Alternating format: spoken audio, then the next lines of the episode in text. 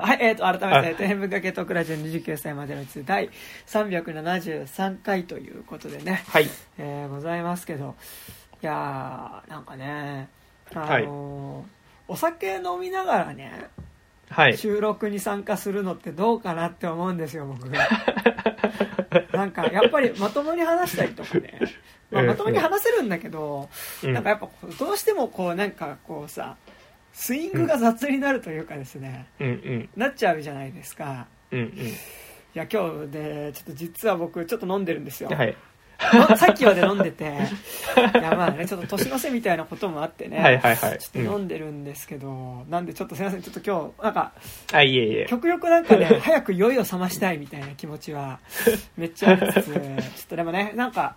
まあ、全然落ち着いてないし、あの、うんうん。この後ね、まだあの第6波来るみたいなね、あのうん話も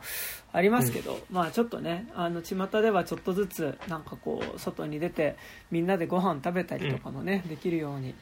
なったりとかしてきてね、あの、まあちょっと今年は、ね、去年できなかった分忘年会とかもやったりする人とかもね、うんうん。あのいたりするんじゃないかっていう感じですけどね。なんかまあ僕もちょっと、うん。まあ、12月ね、まあ、ちょこちょここう久しぶりに会った友達とかと飲んだりとかうんうん。してるんですけど、まあなんかねちょっと最近飲んだ話なんですけど、うん。飲んだ話かお前みたいな、うん。酔っ払ってるやつがする飲んだ話っていうね。なんかどんだけ飲んでんだお前みたいな。別にあんま普段飲んでないんですけど、うんうんまあ人と会うとねうん飲んでるんですけど、なんかこの間あのー高校の時の友達と久しぶりに2人で会ってあの差しで会って、はいはいはい。あのーうん。まあなんかで飲もうかみたいな感じで渋谷で会って、うん。飲もうかみたいな感じになって、でまあなんかって言うて渋谷そんな飲み屋さん知らないですよ。なんかチェーンのとことかね、安いチェーンのとことかならなんかうんうん。入るけどなんかなんだろう、うんうん。でもあんまね今もよくなかったんですけど高校の時の友達と久しぶりに会うとさうん。なんかこうなんだろう、うん。いや言うて俺ら大学生じゃないしみたいな。気持ちというか、なんかいやえしかもなんかね向こうがね「えあのお金あんの?」みたいな感じで聞かれて、うん。なんか「お金あんの?」って聞かれたらさまあ、うん。そのお金ないんだけど、なんかね、そこで俺、なんか良くない意地を張ってしまって、うん。お金なんの？みたいなこと言われて、いや、まあ、なくはないけど、みたいな感じでも、言った時点でさ、なんか、取引入ろうとかさ、なん。かうん、串カツ田中入ろうみたいなね、あの、感じにはならなくてね。うん。個人経営のそううんいい感じのお店確定みたいな感じありますね。なんかお互いになんかこうでもそんなにそう、渋谷の飲み屋さん知らないからさ、うん。まあ、なんかちょっと歩いてなんかこうでもさ、うんこうなんか渋谷ねなんかあんまりいい言い方じゃないですよこれは本当にいい言い方じゃないですけど、なんか最近こう見た目はちょっとおしゃれだけどうんうん。実質出してるものはマジで取引とかとそんな変わらんがなんかちょっとこうおしゃれな雰囲気を出しているなんかこううん。コンクリート打ちっぱなしっぽい飲み屋。でちょっと取引とかより値段高いみたいなうん。ところがあってはいなんか結構毛とか思ってたんだけどうん。なんか結局そういうところに入ってしまいはいはいはいはい。なんかねなんかそこでこうさあの普通に飲むのとね飲み放題とあってうん。なんかあの火鍋サワーっていうのがあったのね。なんか飲み放題が火鍋サワーっていう名前で、うん。でなんかそのあので90分880円で飲み放題と。であの3杯以上飲まれるんだったらこちらの方がお得ですよって言われて、うん。あのあじゃあそれにしようかっつって火鍋サワーっていうのを頼んだんですけど、なんかね火鍋サワーっていうのが要はねあの火鍋用の鍋ってあるじゃないですか。ああ、はいはいはいはいはいはい。こうタオっていうかさあの陰陽図みたいな感じでさ、こううん。鍋が真ん中でこう鉄の鍋がさこう2つに区切られて2種類のこうスープで鍋が楽しめますよみたいな、うんうん。まあ、あれにサワーが入ってうん。出てくるっていうね。おお。だからまあ2種類サワーが頼めると。うん。でなんかその火鍋用の鍋に、まあ、サワーが2種類入ってきて、うん。うんでなんかそこにお玉が突っ込んであると。でなんかマグカップ渡されてでその火鍋の鍋からそうお玉でねこうへえ。すくって飲むみたいなね感じだったんですけど、まあうん。でもさ人それぞれ飲むペース違うじゃないですかうんうんうん。でもなんか火鍋サワーで頼むとなんかなんとなくこう2人分が来るわけよ一気にとかってはいはいはいはいはい。だからこうさ、なんかこうのなんかこうなんとなくいや俺の分のを飲み終わったから次頼むわみたいな頼み方がなんか向こうが飲み終わらないと頼めないみたいな感じで、うん。うん。なんか結果としてなんかすごいこう向こうのでなんか飲む方のピッチに合わせる感じになったのねうん。はいはいはいだからなんかはいはい。こうさ、まあちょっと危ないやつじゃないですそうか。なんかだからこう俺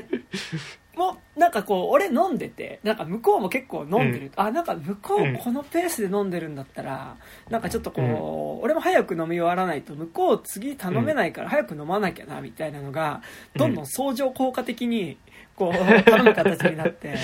なんかすごい結果的にめちゃくちゃベロベロに酔うっていうですね。うん。あのあまり良くない。しかもなんか火鍋サワーさ火鍋の鍋だからさ、あのうん。そこがこう丸くなってなくて平たいのに、はいはいはいはい。最後の一口とかお玉でめちゃくちゃすくいづらいみたいなね、ああ、なるほど。なるほど何が火鍋サワーだという、えー気持ちに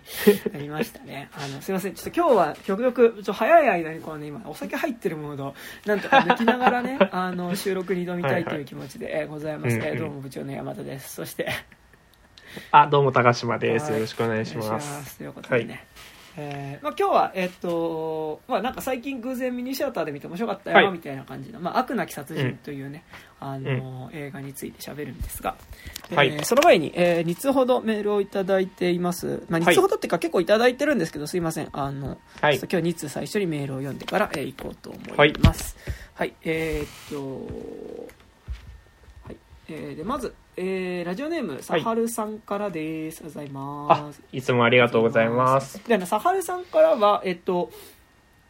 今日読むメールの前に、えっと、聖地 X とかね、あと、うん。最近見たものの感想をまとめて書いたやつをいただいてるんですが、すみません、ちょっとこれうん今度あの、感想の中にあの、エウレカ、公共支援エウレカ7ハイボリューションの感想があって、ちょっと今度エウレカ会取るので、すいません、ちょっとこちらのメールはエウレカ会の時に、えっと、読ませていただきます。えーということで、えっと、その後にいただいた方のメールですね、を今日先に読ませていただきます。はいえーで、ラジオネームさはるさんからで、えータイトルが普通おたということですね。はい。えー、肉地図メンバーの皆さん、こんにちは。はい、どうも。こんにちははい。、えー、11月30日に送った DM がまだ読まれていませんが、すいません。これあのね、あの、さっき言ったみたいに、あの、エウレカ会で読みますので、はい。えー、最近鑑賞した、えー、彼女が好きなものは、の感想を誠に勝手ながら送らせていただきます。あ、これちょっと気になってるんですね。うん。えー、もともとこの映画自体は見る予定はなかったのですがタイムラインでのフォロワーさんの評判が良かったので興味をも、えー興味を持ち鑑賞しました、えーうん。本作は人気小説の実写化で内容はゲイの少年と BL 好きの少女との青春恋愛映画ですと、えーうんうん。正直なところ感想をどうまとめればいいのか未だに難しい映画です。そうなんかこれ、うん。俺もなんか今度こういう映画やりますっていうのを見た段階でお大丈夫かこれ？みたいな感じで結構思ってたんですけど、結構なんか割と評判いいですよね、えーもちろなんんか前はいさはい、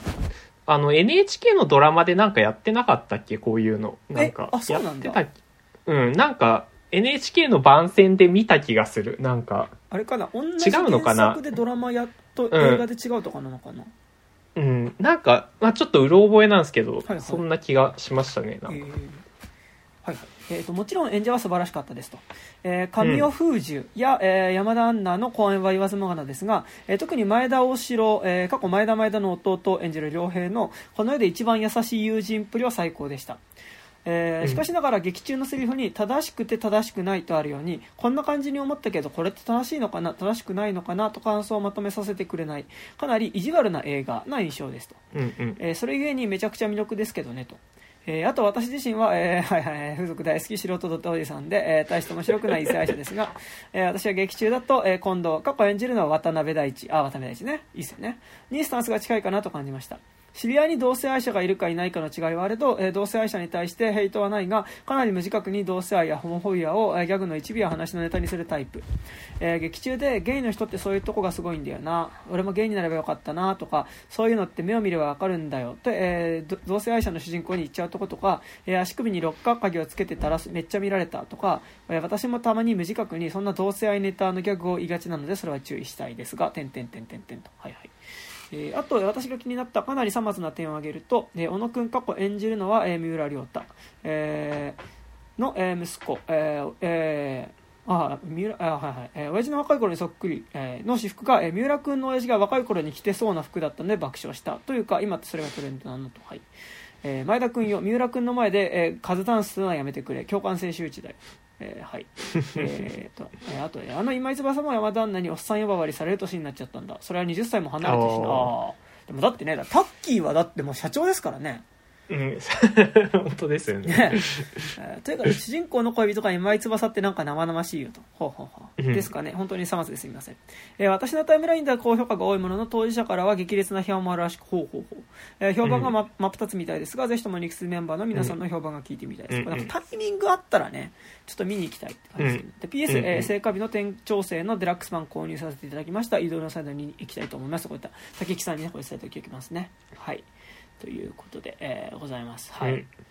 ありがとうございます。ますということでねなんかちょっとはい俺も気にはなっていて、うんうん。まあ行こうかなと思いつつねまあなんか割と11月後半から12月頭割とちょっと見たいのが多かったのでちょっと行けていますそうですうね。ん割となんかねだとか言ってる間にもう来週は「マトリックス・ザレクション」とか、ああ、本当ですよ。あとあの「夜空に星のあるように」とかね。来週からね、うんうんうん。やりますからね。そうそうそう。まあなんか今年最後の祭りはマトリックスかなって感じはね個人的にうんしてますが、。確かに。うん。まあ、ちょっとその隙間でねそうですね。見てたらいいなという感じですが、はい、うん。うん。ですね。はい。なんか大丈夫ですか？あ、大丈夫です。はーい。というわけでじゃあ次のメールいきます、えーラジオネーム風神さんからです、ありがとうございます、あ、ありがとうございます。えーまあいつも送っていただいたこの2人でございますけどね。はい。えー、肉通の皆さんこんばんは、需要法系文化財の風神ですと。えー立川シネマシティで、えーマリグナント凶暴な悪夢を見てきたので、えー感想を送りますと、はい、うん。うん。僕もシネマシティで見ましたけどね。はい。えーあらすじ、えー殺人現場の夢を見るようになった主人公のマディソン、えーなぜ殺人現場の夢を見るのか。そして殺人鬼の正体が明らかになっていく。すごい。めちゃくちゃ。あなんか久しぶりにこの感じですね。あらすじな感じですけどね、えーはい。で冒頭夫が妊娠した妻のマディソンに気を使わないところがダメっぷりでこいつ殺されるなと思ったら早々に殺されてたのでやっぱりだなと思いました。はい。そうそうですね、はい、でしばらく見てるとなんとなく主人公のマディソンはジョジョでいう抜け作か、えートッピオのどちらかのタイプじゃじゃねじゃねと思ってたら抜け作タイプでさらに、えーおもちゃの電話でえガブリエルと電話しているのでドッピオはい。えーそして、えー交流されたところでマディソンがボコられ、えーガブリエルに変身するところは、えー馬王来来訪者で犬が虎に襲われてアームドフェノメノンするところっぽかったり。すごいなんかあのさあのなんかあのなんだろうな。あのジョジョ読んでるね前提のこの感じ、うん本当ですよ。すごいうん。ね、あのいいと思います。はい 最後にガブリエルを心の牢屋に幽閉するところはナルトが9秒なもうななんでここでさ今までさジョジョ例えてきてたのにさ なんでここでナルトの話をするのか全く分かりませんが、えーナルトが9秒閉じ込めるところみたいだったりと日本の漫画のオマージュあそういうことでそこでくくるんですね。日本の漫画のオマージュが詰まっていた、あ面白い映画でした。でこれさ ジェームズ・ワンが。日本の漫画のオマージュでやってたっていうよりはなんかこう結構あれですね。こうなんかわかんない。いや本当にもしかしたらねジェームズ・ワンが日本の漫画好きだったりとかね、あそれこそほら、うん。この間の「エターナルズ」とかやっぱり黒井ジャオ監督がねやっぱ日本の漫画とか多分好きなのかなみたいなのがねあったり、まあね実際あのーなんだ金太じゃなくてなんだっけあ金吾か。あのー金吾。金吾のね、やっぱこう、うん。まあ、技とかああいうのはやっぱ悠々白書のレーガンとかから持ってきてるみたいなのがね、結構話題になってたから。でハリウッドの感覚、あの監督といえども結構そういう、うん。なんだ日本の漫画からの影響漫画アニメからの影響もあったりしますよみたいなのが、で最近あったりしますけど、うんうん。ねしますけどなんかちょっとこう ちょっとねあのい陰謀の論っぽい感じというかね。こう。陰謀の論っぽい感じ。で、うん。まあなんかねあの、まあ、あの風神さんにはそう見えたっていうね感じで、うん。あのうんまあ、もしかしたらそういうこともあるのかもしれないですね、はい。うんえ日本の漫画のオマージュが詰まっていた面白い映画でしたというふうに藤井さん書いてますがまあ必ずしもそうかなっていうのはねありますけどね。はい。ね そうですねね。はいえー自分的に最後に改心したガブリエルが、あ、もう、はい、最後に改心したガブリエルが寄生獣の右のように冬眠状態になるかなと思ってたけど、えー、幽閉されてもいいかなと思いました。あのさ、あの、タイトルを上げればね、あの、どれかしらにはハマるですよ。それは。それはね、どれかしらには上がるですよ。うん。はい。まあ、はい。えーガブリエルを幽変しても主人公のマディソンも、えー、怒れば電球から爆発できるので危険な存在ですね。と。はい。えーマディソンの幼少期の女優さんがギフテッドの天才少女役の女の子でした。あ、そうなんだ。あギフテッドの子だったんだ、あれ。えー、全然気づきませんでした。はい。えーギフテッドで、えーおじと、えー朝を迎えた担任の先生に、先生おはようございますというシーンがとても好きです。あ、なんかもうさ、うん。このメール、やばいですね。あの、急にさ、ここでギフテッドの感想がいきなり入ってくるっていう、なんか、すごい、分裂してる感じで、なんか、も、いや、も、モダンな、モダンなか語り口なんじゃないですか。ね、なんか、あの、話の、ね、飛び具合が、なんか、すごいですね、なんかこう、あの、モダン、モダンですね、なんか、サンプリングうんポポストモダンな。ポストモダンな感じがね、しますね、これはね。はい。ねはい、話はそれたけど、あ、それましたね。はい、このマリグナントを作った監督は荒木宏樹の漫画やナルトが好きなんだなって思いました。あーなるほど。だからトマス・ピンチョンみたいなね。うんピンチョンみたいな。そうですね。ピンチョンみたいなんですね。はい。メールですね。はいあまあでも、藤井さん、今年見た映画のベスト1位みたいですね。おー、ミグナント。えー今日はこの辺で筆を置きたいと思います。ということでね。ありがとうございます。ありがとうございます。ということで、あはい。ございました。えーはい。というわけで、じゃあまあ、はいまだね、全然酔っ払ってるんですけどね、酔っ払ってるんですけど、本当に行きますか？うん、いきますか。比較的真面目な映画ですけどね。ね。はい。じゃあ、ちょっとあらすじとか出たりしますか？はい、あ、わかりました。ははいい。えっ、と、えー公式サイトからです。はいえーこの物語はある女性の殺人事件から始まるはずだった。えー偶然の連鎖、えー偶然の連鎖、翻弄される運命を誰が予想できただろうか。えーフランスの山中にある寒村で一人の女性が失踪し殺された。えー疑われたのは農夫ジョセフ、えージョセフと不倫する女アリス、アリ、え妻のアリスに隠れてネット恋愛をする夫ミシェル、そして遠く離れたアフリカの地、アフリカで詐欺を行うアルマン、えー秘密を抱えた5人の男女が、えー一つの殺人事件を介して絡まり合っていく。だが我々はまだ知らない。えーこの二事件が、えーフランスから5000キロも離れた場所から始まり、たった一つの偶然が連鎖し、悪な、悪意なき人間が殺人者になることをっていう感じですね。はい。はい。えーということでね、まあ、悪なき殺人でございますが、はい。ね、なんか、結構なんだろうな、うん。こう、なんか俺は結構見て最初に、うん。あうんのーめちゃくちゃリドリー・スコットっぽいなというか、ああ、そ確かに確かに。うん。結構悪の法則とかそうそうそう。近いっすよね。うん。なんかやっぱすごい本当に悪の法則っぽいなというか、まあ、なんかね、あの歌丸さんとかがよくリドリー・スコットの話をするときにうん。言う言葉を借りて言うならもう最初からもう逃れようがない、もうなんかその最初から積んでるシステムの流れの中の話というか、うん。うん。結構っていう感じがしててまあなんかなんだろう、うんこう語りようによっては結構やっぱマジックリアリズムっぽい話だったりもするし、うん。うん。えっとなんかなんだろうあのちょっと奇妙な恋愛模様の話だったりとかもうん。うん。する感じがして、まあなんかちょっとこういわゆるシュールな作品っていう風にも見えるし、なんかそういう語り口も全然ある作品だと思うんですけど、うんなんか結構それ以上に割となんかこうでなんか割とそんで恋愛の話だった気もするんですけど、うんうん、そうですね。うん。なんかでもそのなんか恋愛の話って言った時にね、まあなんか例えばこう花束みたいな恋をしたみたいなさこうなんか恋愛における共感みたいなこととかさ、なんかそういうあまあなんかどうでもいい話あ、ね、っていうところのね話とかね。あの、どうでもいいからなんか結構そういう話っていうよりはかなり構造的な話というかうんうん。なんかこうある種のなんか恋なんか基本的にやっぱ実はこう5組5組の恋愛模様の話ではあるんだけど、うん。なんかもう結構そこにおける搾取の構造みたいなことだったりなんか結構経済構造みたいなものがうんうん。結構めちゃくちゃバックにある話にはなっていて、なんかそう結構なんかそこのこう実は全編見た時になんか露骨にそのシステムっていうかなんかその構造みたいなものがなんかこうなんか一つの機械っていうかなんかもう、うんあの本当にそれこそ悪の法則じゃないけど、うん。なんかこうそういう、まあ、必然的な偶然が重なることによってなんかこうそうなっていくみたいな部分がめちゃくちゃある映画だったなと思っていてなんかうん。やっぱこうなんだろうな。こうある種の構造を描いてるシュールな作品みたいなのをね例えばなんかまあロブスターだったりとかさうんうん。なんかこうそういうのを見た時に感じるなんかシュールだなっていうところよりは結構なんかシュールっていうかなんかもうちょっとこう、うん、言い方だけどアート映画っぽい感じみたいなとこっていうよりは、結構なんか、えーじ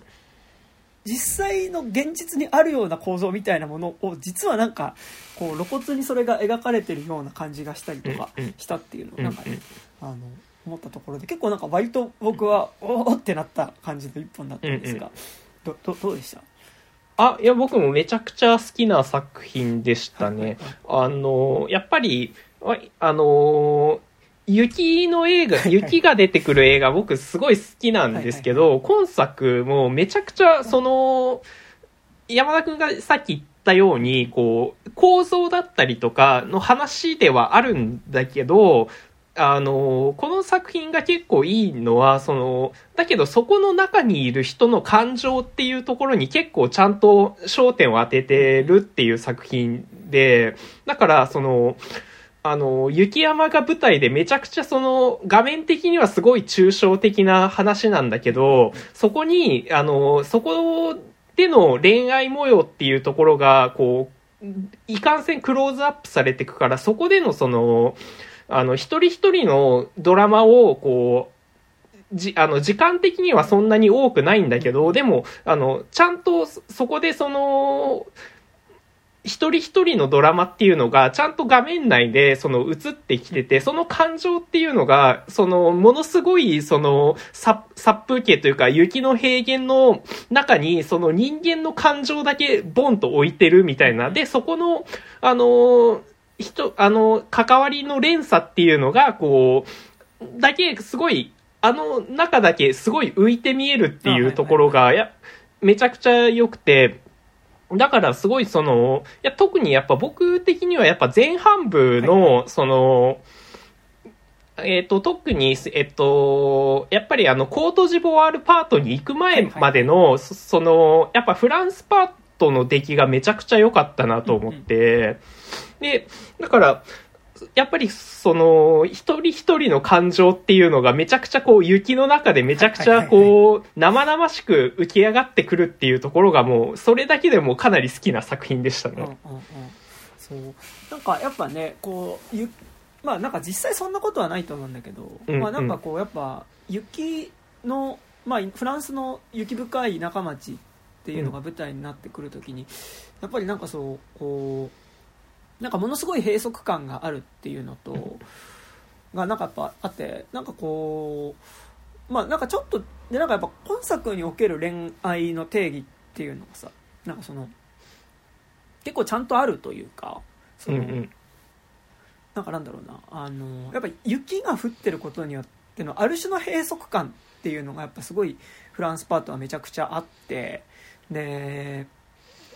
なんかでもその閉塞感はね例えばまあ今日ちょっと酔っ払ってるのもあるからいろんな映画のタイトルあれっぽいあれっぽいみたいな「ライクはライクは」みたいな感じで喋っちゃいそうですが、なんかやっぱこうミスミソを見た時のね、うんうん。あのまあ、ミスミソっていうあの内藤英介監督のあのねあの押見蓮介の漫画の、漫画のねあの実写映画版もあれもやっぱ田舎のこう雪深い田舎町の中でやっぱりなんとなくこう将来っていうものに対して何の希望も見出せない中学生たちがっていう、まあ、それの気持ちのすれ違いみたいな話でしたけど、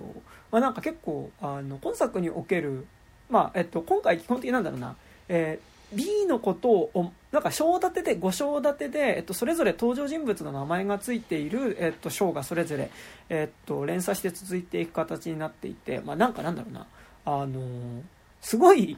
多角形な三角関係というか、うんうん。なんかこ例えば第1章で B を思ってる A のことを、うんえっと、描くと、えー第2章では B が B をあ C を思ってる B のことを描くという感じというか、あのーそういう感じで、まあ、はち、うん、蜂蜜とクローバー的というかね。思ってる相手が好きな相手が思ってる相手はまた別の人みたいな感じで、うん。でまあなんか正直そこでのそのだから両思いではなくてまあ、パートナー関係にあるような2人とかだったりしてもやっぱりその気持ちっていうものが片方が相手のことを思っていてで相手の方が実は別の人を思ってるっていうところである種こう片方がこう相手の気を向けたりとかこう相手に対してこう何かを捧げるような形になってるような捧げるような形になってたりとか、相手のために何かしようっていうような形で、まあ、暴走していくようななんかこう、ある種なんかなんだろうな、あのそういうななんて言ってるの、まあ、自分を相手のために、まあ、その A と B がお互いに思ってたお互いに大事にするような関係ではなくて A は実は C のことを思っているから B はもう結局その A のために何かしらこう、まあ、具体的にはお金を使っちゃったりとか、うんうん。まあそのまあ、それはね一番今作だと、まあ、一番きつかったし面白い部分でもある、うん。なんだっけあのーあれですね。あのえっとダメ男。ミミシェル。ーそうミシェル。ミシェルですね。えっと、うん。アマンダ、えっと、アマンダだっけ？あ、マリオンっていう、えっと、まあ、空想の女の人というか、まあマリオンのこと。をいや、ちえっとじゃない、アモンディーヌっていうえっと、空想の、空想の女の子を、え、うん。のために、まあ、その、うんこう、お金を払ったりとかね、まあ、最終的にはちょっとこう、ストーカー的なことになっていく、うん。ミシェルっていう男の人がいる。けど、まあ、その人のパートでめちゃくちゃ、まあ、あの、特に分かりやすく描かれてはいるけど、まあ、その、えーまあ、結構そういう、こう、まあか、よく言えば片思いであり、で、なんか悪く言えば、こう、やっぱり、ある種、相手の気持ちを利用してある意味では搾取するような構造だったり、うんうん。あるいは思ってもいない相手からどんどん一方的に気持ちをぶつけられるある種の暴力みたいな感じで、うん。あの今回描かれてた。だからその恋愛におけるなんかそういうそのあのまあある種のそういうさ搾取だったりみたいな構造の話ではあるんだけど、だから手言っちゃうとすごい冷たい話のように思えるんですけど、でもなんかやっぱ一個一個のパートに関してはやっぱすごい切実さがあってでなんかその、えっと、ごめんなさい、えっと、ごちゃごちゃ話しちゃいましたが、えっと、結局まあ何が言いたいかというとその今回の映画の中でその相例えばえ B のことを思ってる A って言った時に、えっと、なんで A が B のことを思ってるかっていうところには結構明確な理由があって、うんうん。やっぱりそのみんなこここじゃないどこかみたいなものを、うんうん。えっとうん。相手に見出していてやっぱりこの、うんうん。それぞれの生活の中でやっぱりそのみんな、えっと、閉塞感を抱えていると。うん。なんかだからまあ単純に浮気のなんか第一章アリスっていう最初だからその、えーまあ、フランスの雪深い田舎町で、えっと、農場を経営する夫と,、うん。えっと一緒に暮らしている、えっと、保険の外交員、なんだっけ、うん。まあなんか、あの、正教みたいなのの多分保険の外交員ですよね、多分。をやってる。外交員というか、うん。ね、女の人。で、まあ、なんかうん。結構外回りで営業みたいなことやってる女の人が、まあそのえーまあ、その街の中では結構村外れに住んでいて結構変人扱いされている、えっとまあえー男の人と、うん。まあ、不倫関係にうん。あるっていうね、あのだからそこではアリスが、えっと、なんだっけあの人は、えーえっと、ジョセフあですね。ジョセフ。のことを思ってるっていうところから始まる、まあ、なんかだからそこは分かりやすくであのミシェルと,、えっとアリスの関係はもう結構夫婦としてはかなり冷めきっていて、うん。っていうところでなんかフリー関係ってやっぱりこう、うん。この夫婦みたいななんか毎日同じこの生活の中から抜け出したいみたいなところで分かりやすく出てくるけど、まあなんか結構どのその後まあそのえーっとなんだっけ？えーっと名前忘れてた。えっと男の人。えージョセフですかね。ジ。ョセフが、えっと、エブリーニっていう、まあうん。女性の、まあ、死体のことをね、愛してしまうんだけど、うん。うん。っていうパートにおいてもやっぱりそのジョセフはやっぱりエブリーニっていうのの死体の中にやっぱりここじゃないどこかっていうものを見出すし、でなんかそれはやっぱ後半、えっと、実は、えっと、このフランスでの恋愛事情っていうものが、田舎町での恋愛事情っていうのが、まあそのえーアフリカのね、あのーにまでつながっていくわけだけど、うん。えっと、って言った時にやっぱりそのやっぱここじゃないどこかっていうものをうん。相手の中に求めてあのこの人を思っていればこの人の中に何かこう今の自分の閉塞的な状況からこう連れ出してくれるんじゃないかみたいな感じをこう思っているっていう感じでこう恋愛関係っていうかその気持ちがつながっていってるってなんかそのだから一目惚れみたいなことはあんまりうん。なくてなんかこう、多分この人だなんか相手の中に外側みたいなものを見出して思ってるみたいな感じっていうのが結構あるなっていうのがなんか思ったりとかがねしましたね。はいはい。そう。だからあのーなんかやっぱりこの作品って全員が全員そのその人のことを愛してるのではなくて、その人の幻影を愛してるっていうところがミソだと思っててだからその誰一人その例えば、えっとアリスっていうのも、えっとジョセフを愛してるわけだけどそれはジョセフのあの人となりが好きっていうわけではなくて、あのどちらかというと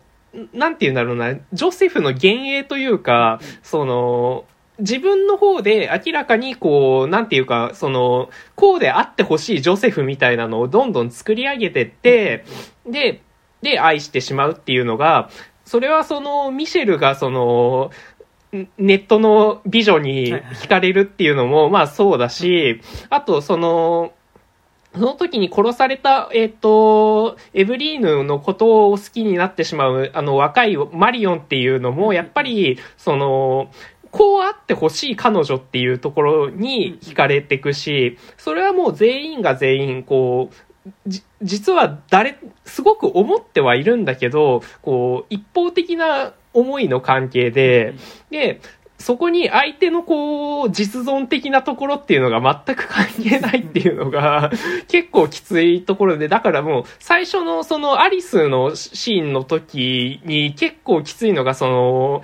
ジョセフとアリスがセックスするんだけど、その時のその、ジョセフのマジでこう、あの、何にも無、無な表情がめちゃくちゃ、あ、これはすごいなと、この映画はやっぱやってくれるなと思ったところなんだけど、やっぱり、あのね、あのレミゼの、レミ、レミゼのあの男の人が、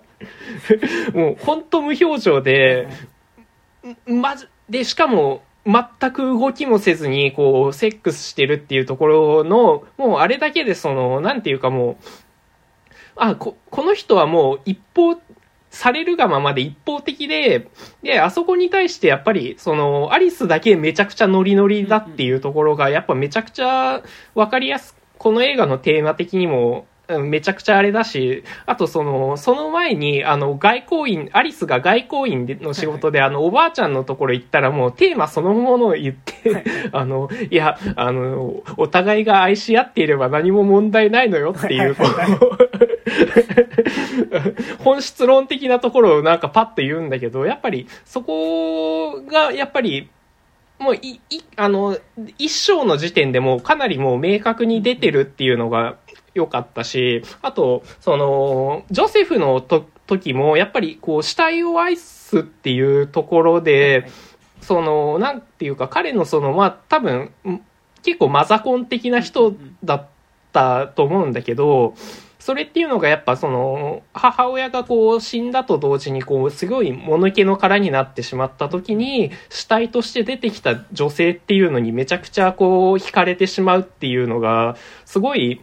やっぱその、ほぼ、あの、セリフとかでは全くないんだけど、やっぱその感情とか、その、で、やっぱ的確に見せられていくじところとかめちゃくちゃ良かったと思うし、あと、あの、結構きつかったのが、やっぱりその、マリオンと、はいはい。えっと、エブリーヌの関係っていうのがめちゃくちゃ結構きつくて、はいその、一人は、こう、軽い気持ちで、その、まあ、ちょっと寂しさを、うん。あの、解消できたらなぐらいの感じで、あの、やろうとするんだけど、もう一人の方は、いや、これは本気の恋愛なんですっていう、モードの違いによる、こう、お互いの、が、どんどん、お互いがどんどんすり減っていく感じっていうのがかなり、あの、描かれてたので、はい。そこがめちゃくちゃ、結構きつかったですね、そこに関しては。あそのえーママリオンとエブリーニっていうのが、まあ、そのエブリーニっていうのが、まあ、途中で、えっとまあ、なんかね、まあまあ、ちょっとこの話あったでしょうけど、まあ、エブリーニっていうのが、うんまあそのえー割と田舎町の山奥に住んでいる、まあ、結構そのお金持ちの夫婦うんうん。の、えっとまあ、妻の方で、まあ、なんかもう、うん夫婦とは言いつつもかなり仮面夫婦というかもう、あのお互いにもう好き勝手するんでみたいな感じになっている、まあ、ちょっと中年手前ぐらいのあの、女性がいてでその彼女っていうのが、えっと麓の割とこう都会の方に、まあ、降りていって、でそこのレストランでバイトしている、えっとえーなんだっけえっとマリオン。マリオンっていう、えっとまあ、20歳ぐらいの女の子と、えーまあ、不倫関、まあ、不倫でもそでうん。肉体関係を持っていうん。て、でまあそのもうマリオンはもうこの人しかいないみたいな感じで、もうあのーもう結構多分場所も離れてるんです。多分、あのフランスの田舎町からそのマリオンが働いている都会はちょっと離れてるんだけど、うん。まあ、ある日わざわざそのバスとかを乗り継いで、えっと、町にやってきてしまってで、まあ、正直、えっと、エブリニ的には、えっと、なんか街に行く時とかになんかこうちょっとデートしたりとか、まあ、セックスしたりとかするぐらいがちょうどいいみたいな感じでだからなんかすごいこう印象的だったのがこうでも私あなたに会いたいから街に来ちゃったのでなんかそのお金もないからあのホテルにもちょっと泊まらないでその街のそのキャンプ場のねキャンピングカーの中で暮らしてるから会いたい時はいつでも会いに来てっていう風に連絡するんだけどでまあそのえーマリオン的にはねなんかもうすごい早く来ないかなみたいな感じでやきもきしてると、まあちょっとそのエブリニから「ごめんちょっと今日はあの夫が帰ってきてから行けないの」みたいな連絡が来て「ああそうなんだちょっと寂しいな」とか思っててでまあなんかやっと会いに来てくれた時にエブリニがね「ごめんあの昨日夫帰ってきたって言ったけどあれ嘘でした」みたいな「ちょっとねあの一人の時間欲しかったからあのちょっと嘘ついちゃった」みたいな「ごめんね」みたいな。正直ちょっとあのあなたとなんかこうセックスしたりとかするのめっちゃ楽しいんだけどあのちょっと重い重いっていうかあなたにはねあなたのまあでも、まあ、重いだよね。あのうん。言い方は工夫してるけど、ま あ、なんかそのあなたの情熱に耐えられないみたいなね。なんか言い方は工夫してるけど、ちょっとちょっと重いんだよねみたいな。あの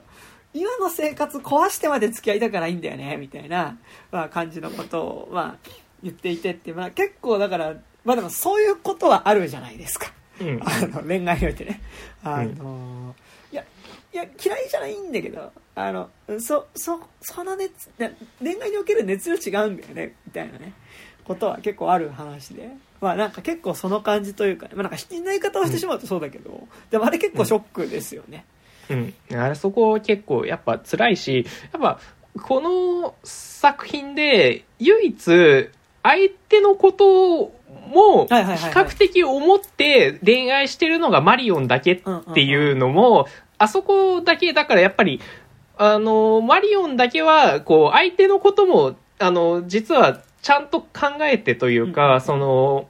本気の恋愛だから、なんか、ちゃんとそこに相手の実存みたいなところをめちゃくちゃこう、思いつつ、やってるところに、ちょっとその、大人の関係性というか、みたいなのを求められてしまうっていうところの、その、暴力性というか、結構その、や、やるせなさみたいなのが、けあそこのシーンはすごい、あそこのパートはすごい出てるから、なんか、唯一、本当にその、マリオンだけ結構本当に無垢な存在として結構出てくるから、あそこでのやっぱ被害者性というか、その、一方的に搾取されるっていうのが、やっぱフランスパートにおいてはやっぱり一番貧乏で、一番年も若くてっていうマリオンで、が、しかも一番真剣に恋愛をしようとしてるっていうところに一番しわ寄せが来るっていうのが、やっぱその、なんていうかこう、じ自由恋愛的なところの、こう結構ききついなんか側面っていうのがめちゃくちゃ出てるよなっていうのは思いましたね。なんかね逆に言うとそれ以外のパートがさ結構うん。なんかその、恋愛におけるまあなんかその今作結構もうえっと実はでも始まった段階からもうこの映画は、もう本当にさっきのリドリー・スコットの話じゃない悪の法則じゃないけど、もうこうなることは運命づけられた作りになっていて、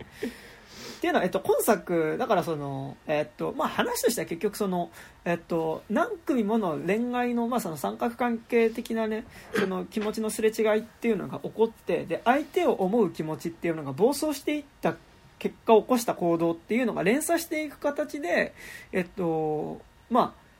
えー起こる悲劇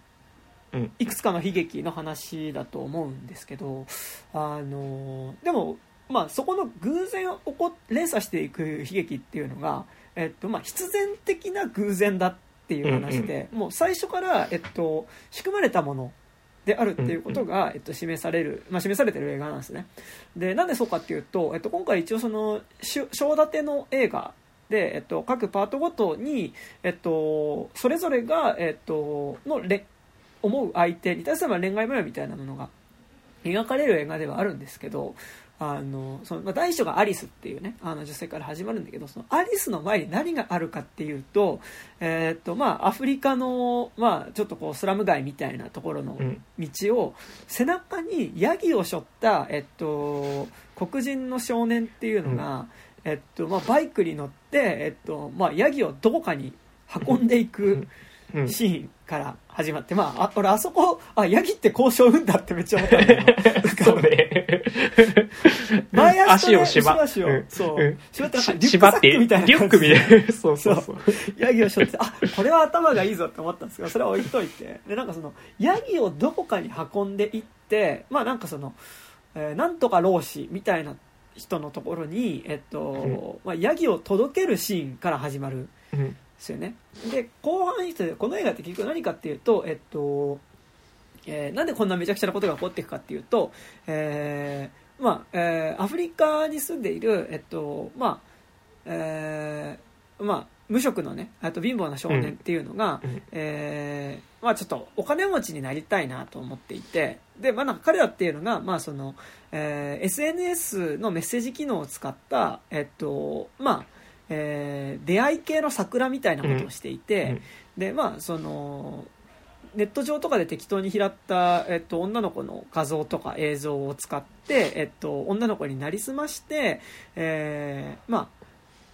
ヨーロッパ圏とかに住んでればお金持ちから、えっとまあ、金を騙し取るみたいなことをね、あのやっていてでまあなんかそれでお金持ちになろうとしてたけどなかなかなれないと。って言った時に、なんかその街でなんかこう割とこう話題のお金持ちなんか同じように出会い系の桜をやってる中ですごい金持ちになったやつっていうのがいてでどうやらそいつがまあそのとあるシャーマンに頼んでその、えー自分にその金が入るようにあのまあ、その出会い系での桜っていうのがうまくいくようにおまじないをかけてもらってるらしいぞっていうので、まあ、その少年っていうのもじゃあ俺もやるべって言って、うん。えっとまあ、そのシャーマンのところに行っておまじないをかけてもらったっていうね、まあ、だからそのある種の呪いをかけてもらったっていう、うん。でまあそのその呪いっていうのが巡り巡ってこうなってるっていう話ではあって、で後半にその映画が進んでいくとだんだんその、えーそのアフリカパートに行くので、うん。えーなんでこうなっていたかの原因っていうのが分かってくるんだけども、最初に呪いをかける手前のシーンがうん。挿入されてることによって、もうこの映画っていうのはあもう最初からあもうその術の中にハマっての中での話だったんですねっていうことがうん。結構明らかになる話で。でやっぱここででもすごい印象的なのがまあって言ってもこの映画がねなんかだからそのそういう何かしらのオーラみたいなものとかね、うん。なんかこう儀式みたいな、まあ、そのえ劇中では黒魔術って言ってましたけど、うんなん。か黒魔術みたいななんかこうそういうなんかスーパーナチュラルなものを描こうとしてるっていうよりはやっぱりなんかそういうシステム自体っていうかうん。あの、っていうなんかこうワールドワイドななんかこううんワイルドワイドにつながっていくそういう奪う奪われるみたいな関係性の構造なんですよっていう話としてなんか黒魔術使われてると思うんですけど、うんうんでもやっぱここでその少年に黒魔術をかける、えーっとシャーマンみたいな人がこうねあのセリフで言うことが結構印象的で、まあ、なんか本当にそれの通りに進んでいく映画だなっていうのが、まあその。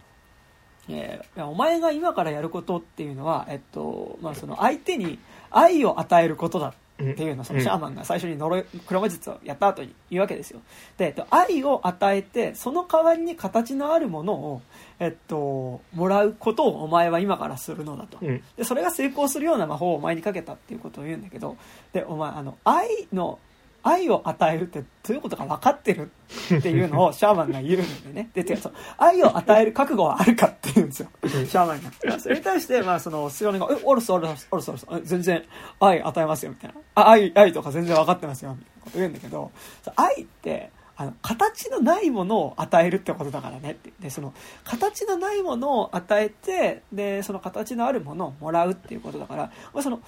愛に溺れちゃダメだよってその形のないものにお前自身が溺れちゃダメだよっていうことを言われるんだけど、まあもう基本的にやっぱ結構このあの構造で話が進んでいくというか、うん。まあなんかそので特に、えっと、さっき言ったその恋愛における搾取するされるみたいなうん。構造がやっぱ一番、まあ、この劇あと映画の中で語られるそれぞれのパートでそれは描かれてると思うしうん。例えばそのさっき言ったあとアリスっていうパートからジョセフってパートに移るところとかも、なんかここはやっぱ結構秀逸でその、うん。さっき高島君が言ったみたいにそのアリスとジョセフがセックスしてる時にとジョセフはなんかあらぬ方向を見てるんだけど、うん。それはジョセフのパートになった時になんであらぬ方向を見ているのか、まあ、そのアリスはすごいこう集中してセックスっていうかなんかこうね、うん。ああもう今が一番もうなんか最高みたいな感じでセックスしてるんだけど、なんかまたがられてるジョセフの方はなんか全然違う方向見てるみたいなね、あのシーンがアリスのパートであってその後ジョセフのパートのところで同じそのやっぱアリスと一緒にセックスをしてるシーンが出てくるんだけどでそこでなぜジョセフがえっとなんか上の空だったかっていうとあの、まあ、納屋に隠したさっき拾ってきたあのもう一目惚れした死体っていうものが バレたらどうしようっていうので、うん。早く帰こいつ帰ってくんねえかなってはなんか早く死体のところ行きたいんだけどってうん。思ってるから、えっとまあなんかその、えー上の空だったっていうのは、まあなんかその気持ちがすれ違ってるところとかはなんかそこで描かれてはいるんだけど、えっとごめん話ずれたけど、えっとなんかその、結局えーっとえーアブリーニこと、えっと、このアフリカ人の少年の、えっと、パートで、まあ、および、えっと、ミシェルっていう、えーまあ黒人の少年が演じているアブリーニっていう、あ、えっ、と、アモンディーあアモンディーヌアモンディーヌっていう、えっと、うん女の子に、うん。まあそのすごいこう熱中しているミシェルっていう、ねうん。中年の男っていうパートでうん。結構露骨に描かれるのがさ、うん。やっぱりそのでなんか今言ったことっていうかその要はあのまさにそのさっき高島君が言ったことじゃないけどそのさ、あのまあ例えばミシェルえっとアモンディーヌを持っているえっとミシェルっていうのはアモンディーヌ自体を持ってるわけじゃなくて、うん。あのあえアモンディーヌだっけ？アモンディーヌ。アモンディーヌ、アモンディー。ヌ。アモンディーヌを思ってるわけじゃなくてこうやっぱアモンディーヌの源源を思ってるっていうのはやっぱここは特にやっぱネット上のさメッセージのやり取りだけの恋愛だからやっぱりそこは露骨に出ててさあのーこうミシェルとしてはどんどんアモンディーヌと気持ちがつながっていくし、アモンディーヌの悩みとかを親身に聞いてあげてるし、あのこう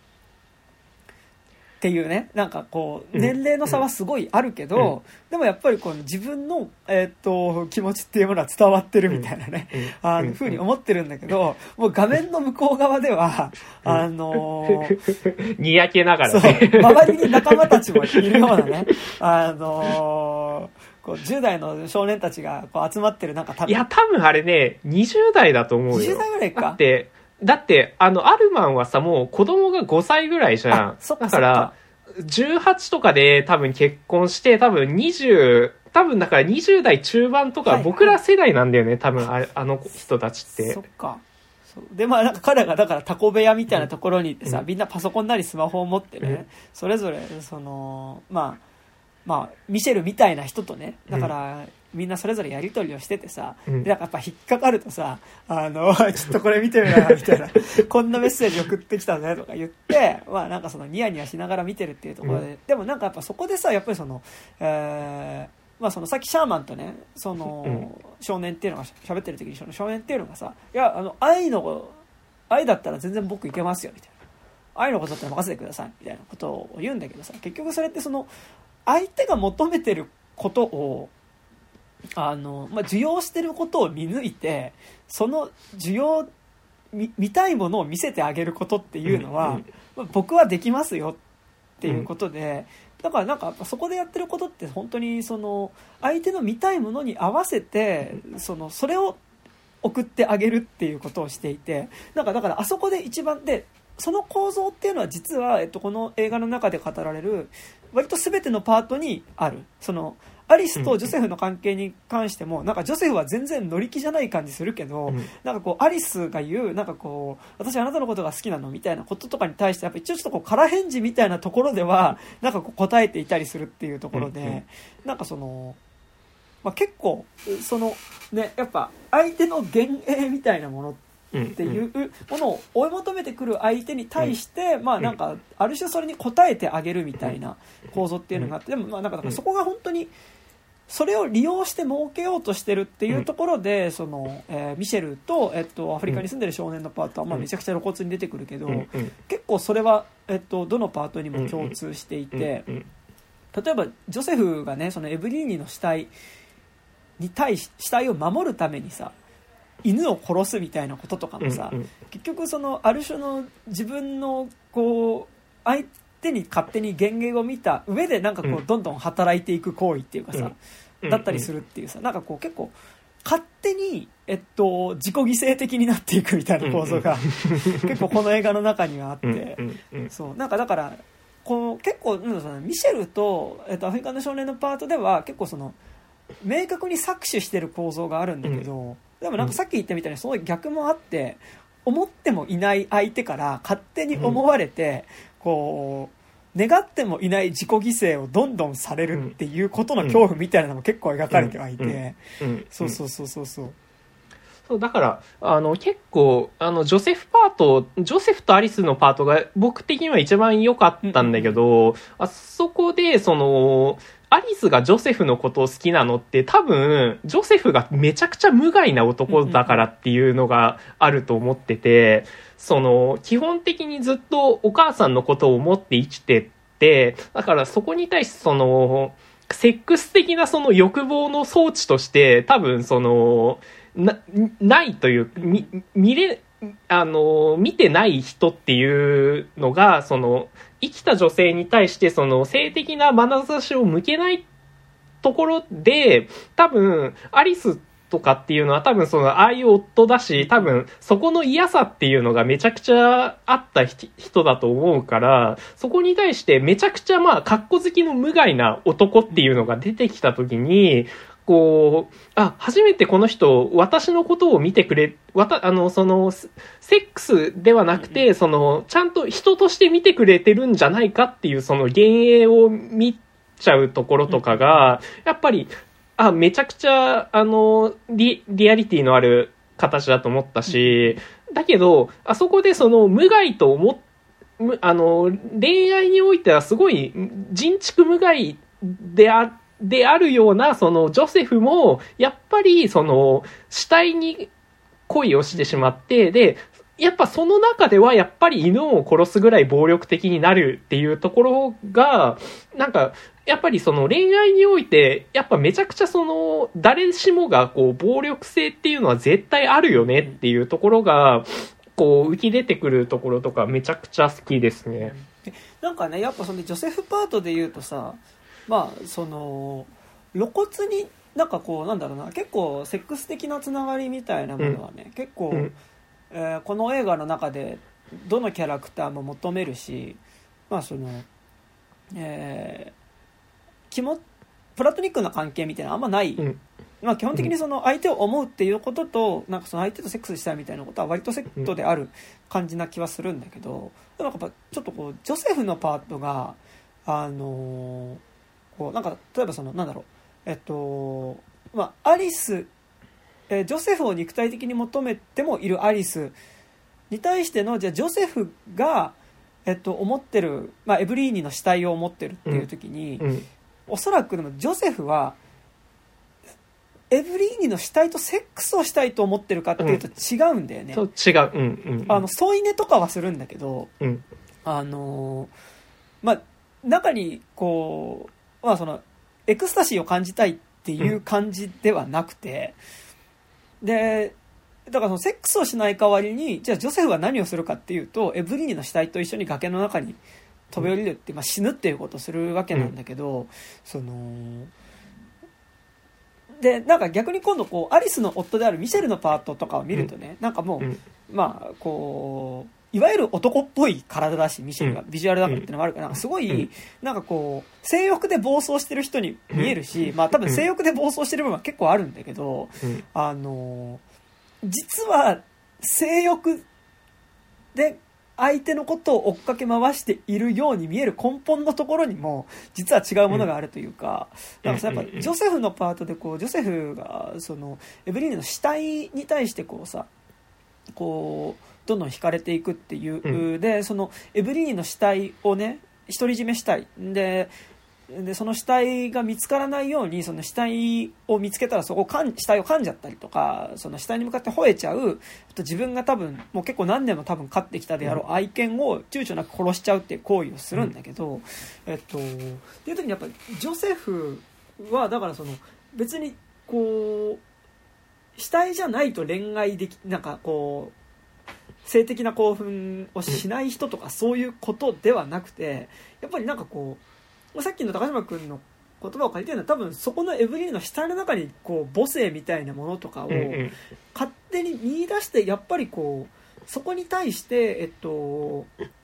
えーまあ、自らを捧げていくっていう行為をしていくわけで、で、まあ、なんか今作一番暴走してるように見えるのはミシェルだし、うん。まあ、実際かなり暴走してるんだけど、うん。えっと、でも実はそれと同じぐらいジョセフってかなり暴走しててだってその要は心中するわけだから最後さ、うん。あのかなり、えっと、危険な形での、えっと、恋愛における自己犠牲を、うん。えージョセフは、えーするのだけれどもただって言った時に、えっと、だからこう全部がセックス的なつながりであればなんかもうちょっとそこでのこう相手を思うっていうことが、うんあのなんかなんだろうな、えー結構たなんかこうちんあこうちんけなものっていうかさあの、うんう卑近なものになる気がするんだけど、うんうん。でもなんかそこじゃなくてやっぱこうセックスも込みではあるけどやっぱこう相手のやっぱ幻影を追いかけてるっていう部分がかなりでかいっていうのはやっぱりその、うんえージョセフパートでかなり示されてる部分であるし、うん。やっぱりなんかだからそのジョセフパートを得た上でやっぱりミシェルパートを見ると、うん。あのまあなんかだからね今年だとやっぱその SNS 少女の本当ですよね。見てるとね、あの、まあ、SNS はドキュメンタリー映画だけど、やっぱりその SNS で知り合ったさ、その、もう10代半ばとか、もうなんなら、あの、ローティーンぐらいの女の子に対してさ、まあその、えーいいよ、もう成人男性がね、なんかだからそのメッセージとか送ってね、まあなんかその、えー肉体関係を持とうとしたりとかしてくるっていうことがね、まあなんか、え描かれてたまあドキュメンタリーがあって、まあ、結構それを見て、まあしんどくなってたりとかはしててね、まあなんか、ジョセフ、えっと、ミシェル・パートはかなり SNS 感がめっちゃ、そうとね。いや、なんか、あれ見てなかったらさ、もうちょっと、いや、ここまでなくね？とか思ってたかもしんないけどさ、SNS 見たから、あ、そりゃそうだよな、みたいな 感じはちょっと思っちゃいましたけどね。なんかさ、あの、SNS で出て、ピックアップされる男たちっていうのがさ、もうなんか結構本当に、あのークソ野郎中のクソ野郎、うん。だからもう結構本当にそのレイプに近いことだったりとか、あとその別にななんかなんだろう。自分がせなんかこうセックスをするっていうことの支配欲みたいなものが結構セットになってる人たちっていうのがかなり出てくるからあのやっぱり、まあ、別しかもそれが実際にいる人たちだからね。なんかやっぱり露骨にしんどいなって思うんだけど、なんかこうミシェルに関してはさあの多分その意識ないというかさあの こう国とかねなんかこう、年齢とかで引き裂かれてはいるが、まあうん。なんかすごい差はあるが、これは純粋な恋愛なのだと 思ってそうなところっていうのが、でその結果あの暴走の仕方をするっていうのがうん、まあ結構本当にしんどいんだけど、うん。なんかって言った時にやっぱ俺はやっぱ SNS をやっぱ今年見てたっていうのもあって結構その、うん。かなり性欲でしかもそのミシェルっていうキャラクターがその妻でありアリスとの間ではもううん。本当にセックスレスになっていて、でかつその、えー自分とは肉体関係がないけど妻っていうのは、えっと、別のところで、えっと、他の男性と肉体関係を持ってるっていうことは知っているっていうところで、まあなんかだからその性的な欲求不満もあるしかつなんかそのそういうところでのあ、いやでも知らないんじゃないのかな。あ。知らないの？なんか言ってたじゃん。なんかあのあのせいぜいなんかあの山奥のやつと仲良くすんだなみたいなこう。ああ、僕は、なんかそこはあんまりなんか知らないで、多分その、アリスが創作するときに、はいあれ全部多分アリスの罪悪感込みの証言だから、多分もし、個人的には、あの、ミッシェルは、まあ、多分何も知らなかったと思うんですよ、多分。あのジョセフとの関係はねそうそうそう。え、だって多分、あいつ、多分、ガサ、多分、そういうところ気づかないぐらいガサツだからこそ、多分、アリスとの関係ああなっちゃってるっていうところもあると思うから、なんか、そこは多分ね、なかったんじゃないのかなとは思うんだけど。でもなんかまあねあのでもうん結局まあうん。かなりこう性的ななんかこう、うん。まあ、セックスレスでね。なんかやっぱ性的不満みたいなのがあるキャラクターだし、なんかやっぱそういう出会い系チャットを使ってね。うん。まあそのまあ未成年には見えないけどでもやっぱりその、20代前半なんならちょっと10代後半とかのことをやっぱりその、まあ、肉体関係を持とうとしてるっていうところで、なんかやっぱその結構、えーなんかやっぱ性的な欲望によって動いてる人物に見えるしやっぱ実際その部分はあると思うんだけど、でも実はその性的な欲求に基づいて動いてるように見える彼っていうのもでも突き詰めると求めてるものは何かっていうとうん。なんかもうちょっとその、まあ、最後だからその、えっとまあいろいろ、えー偶然が重なって、えー要は、えっと、アフリカの少年が、えっと、ミシェルとやり取りをするために、えっと、使ってた、えっと、嘘のアイコンの写真っていうのが、えっと、マリオンの写真で、うん。えっとい、や、マリオンの写真ではないんだけど、はいめちゃくちゃ似てたっていう。あ似てたのかそうでなんかそうそうそう。やり取りをしてて、でで一方マリオンは、えっと、そのエブリーに会うためにそのそのフランスの田舎町に来てしまうからなんかそこであの、えーミシェルを「うわ!」みたいな「本当に来たじゃん!」みたいな「来た!」みたいな「本当に来た会いに行こう!」みたいな感じでえっとまあ彼女のねえっとマリオンが泊まっているキャンプキャンピングカーにしかも後をつけてね、あの、うん。まあ、ストーカー的に後をつけていって場所を特定して夜無理やりに会いに来るっていうのがあるんだけどあのって言った時にあのすぐことに及ぼうとするんじゃなくてその時に、えっと、ミシェルが何を言うかっていうと僕と一緒に旅に出ようっていうんだよね。うん。でなんかだからあやっぱそこが俺はなんかあここの出てくるキャラクターたちっていうのが相手に対してこう相手を気持ちを思いを向けるっていうことが、まあ、なんかそのセックスしたりとかなんかこう、イチャイチャしたりとかなんかこう、うん。そういうことではなくてあなんか自分ではない自分ではない外側み自分が暮らしてる場所たちが外側みたいなものを、えっと相手の中に見出してるんだって思ったのは結構そこで。うん。で、そのミシェルがだからその、ね、ママリオに最初に「さあ一緒に僕と一緒に旅に出よう」っていう、うんあの2人でどこか遠くに行こうっていうことを言うっていうところであまあもちろんセックスはめっちゃしたいんだろうけどしたそうだったし、ね、あのしたそうだったけどあでもなんかその本当のところで彼が求めてるっていうものは、うん。その彼女と一緒にいることによってなんか僕はどこか違う場所に行けるんじゃないかっていう思い込みうん。だったんだっていうことっていうのが明らかになっていて。で実はだからその、えーミシェルと,、えっとまあ、その偽の、えっとアブリーニっていうアカウントを通しての、えっとアフリカの少年のパートっていうのは、えっと実はそこはすごい露骨に描かれていて、うん。今度そのアフリカの少年っていうのはやっぱりその、えーね、やっぱお金持ちになりたいっていうのが、えっと元々の動機としてはあってやっぱりなんかその、まあ、自分がだからその親もそんなに、まあお金持ちはスラムの中に生まれて、でここからもうなんとかしてお金持ちになってこの生活から抜け出したいって思ってるっていうところでえっとでまあでそこのでそのアフリカの少年っていうのは幼なじみでえっとまあえフランス人の駐在員みたいな人の、まうん。あ、ある種こう現地妻みたいなね、うん。えーことになってる幼なじみの女の子がいてで、まあ、なんかこうその子に気持ちを寄せていくっていうのがあるんだけど、でもやっぱりそのフランス人の、えっとまあ、駐在員みたいなものに囲われていて、あ囲われているその幼なじみの女の子っていうのはやっぱりそのもものすごいリッチな暮らしをしていて、でそのミシェルを騙すことによってお金を手に入れたアフリカの少年っていうのは、えー、彼女の家に遊びに行くようになるんだけど、まあ、そのその家っていうのはもう庭にプールがついていたりとかね、うん、するような家ででそこに行く時にやっぱりその自分自身もこうブリンブリンのネックレス金のネックレスとかをつけていくし、うん、えっと、そこの女の子幼馴染の女の子にはプレゼントだって言って、まあ、その真珠のネックレスをプレゼントするっていうところでやっぱりその、えー、まあそのフランス人に囲われてでなんかものすごい屋敷に住んでいる幼なじみっていうの中に多分その今の自分の貧しい生活とは違う生活っていうものをやっぱり見出していて、うん、でなんかだから言い方悪いけどやっぱりその幼なじみの女の子のパーソナリティが昔から好きで好きになったっていうよりは、うん、その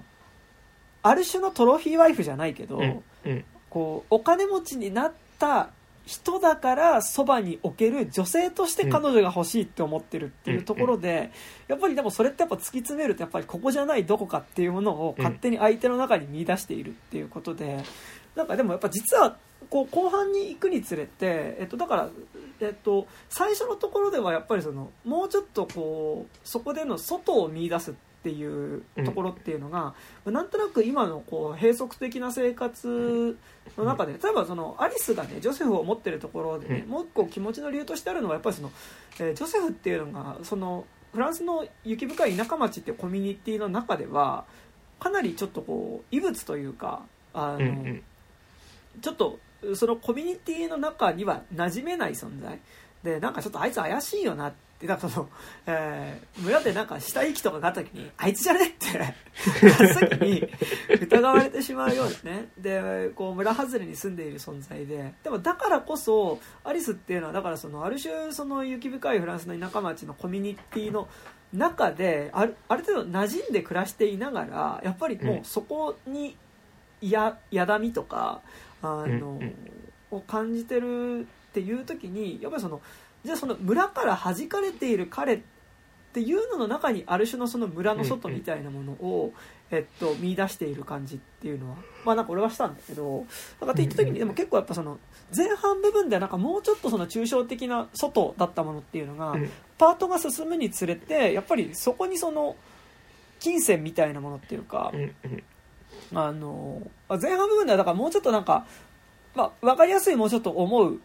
思われるのすれ違いみたいな話だったのがだんだんその、えっと、相手を思うっていうこととそこに伴う行動の中に金銭がだいだんだんショーが進むごとに介在していって、っていうところが実は俺は結構やっぱ、えっと、悪の法則的なものっていうかなんかその単純に、えっと、この映画っていうのがその、えー、アフリカのね、えっと、シャーマンがかけた黒魔術に基づいた気持ちのすれ違いの話ではなくなってくるっていうのが、やっぱりそこに経済構造みたいなものが、だんだん浮かび上がってくるっていうところが結構ミソだった気がして、でやっぱり今回舞台になるのがフランスとやっぱアフリカっていうさ、うん、コートジボワールですね、うん、なんかだからやっぱりそのまあもともとが植民地とさやっぱそれを支配してた国みたいな構造っていうのがさ、うん、まあ、ヨーロッパとアフリカって言った時にやっぱその構造はあるわけでさ、である意味その、えっ、ー、と、まあ、明確にそのアフリカの少年っていうのは、その、愛っていう形のないものを使って、えっと、自分たちかを今貧しくしてる原因っていうか、まあ、要はその構造的に自分たちから奪ってる奴らから、奪い返してやろうっていうイズムも、やっぱりその中にはある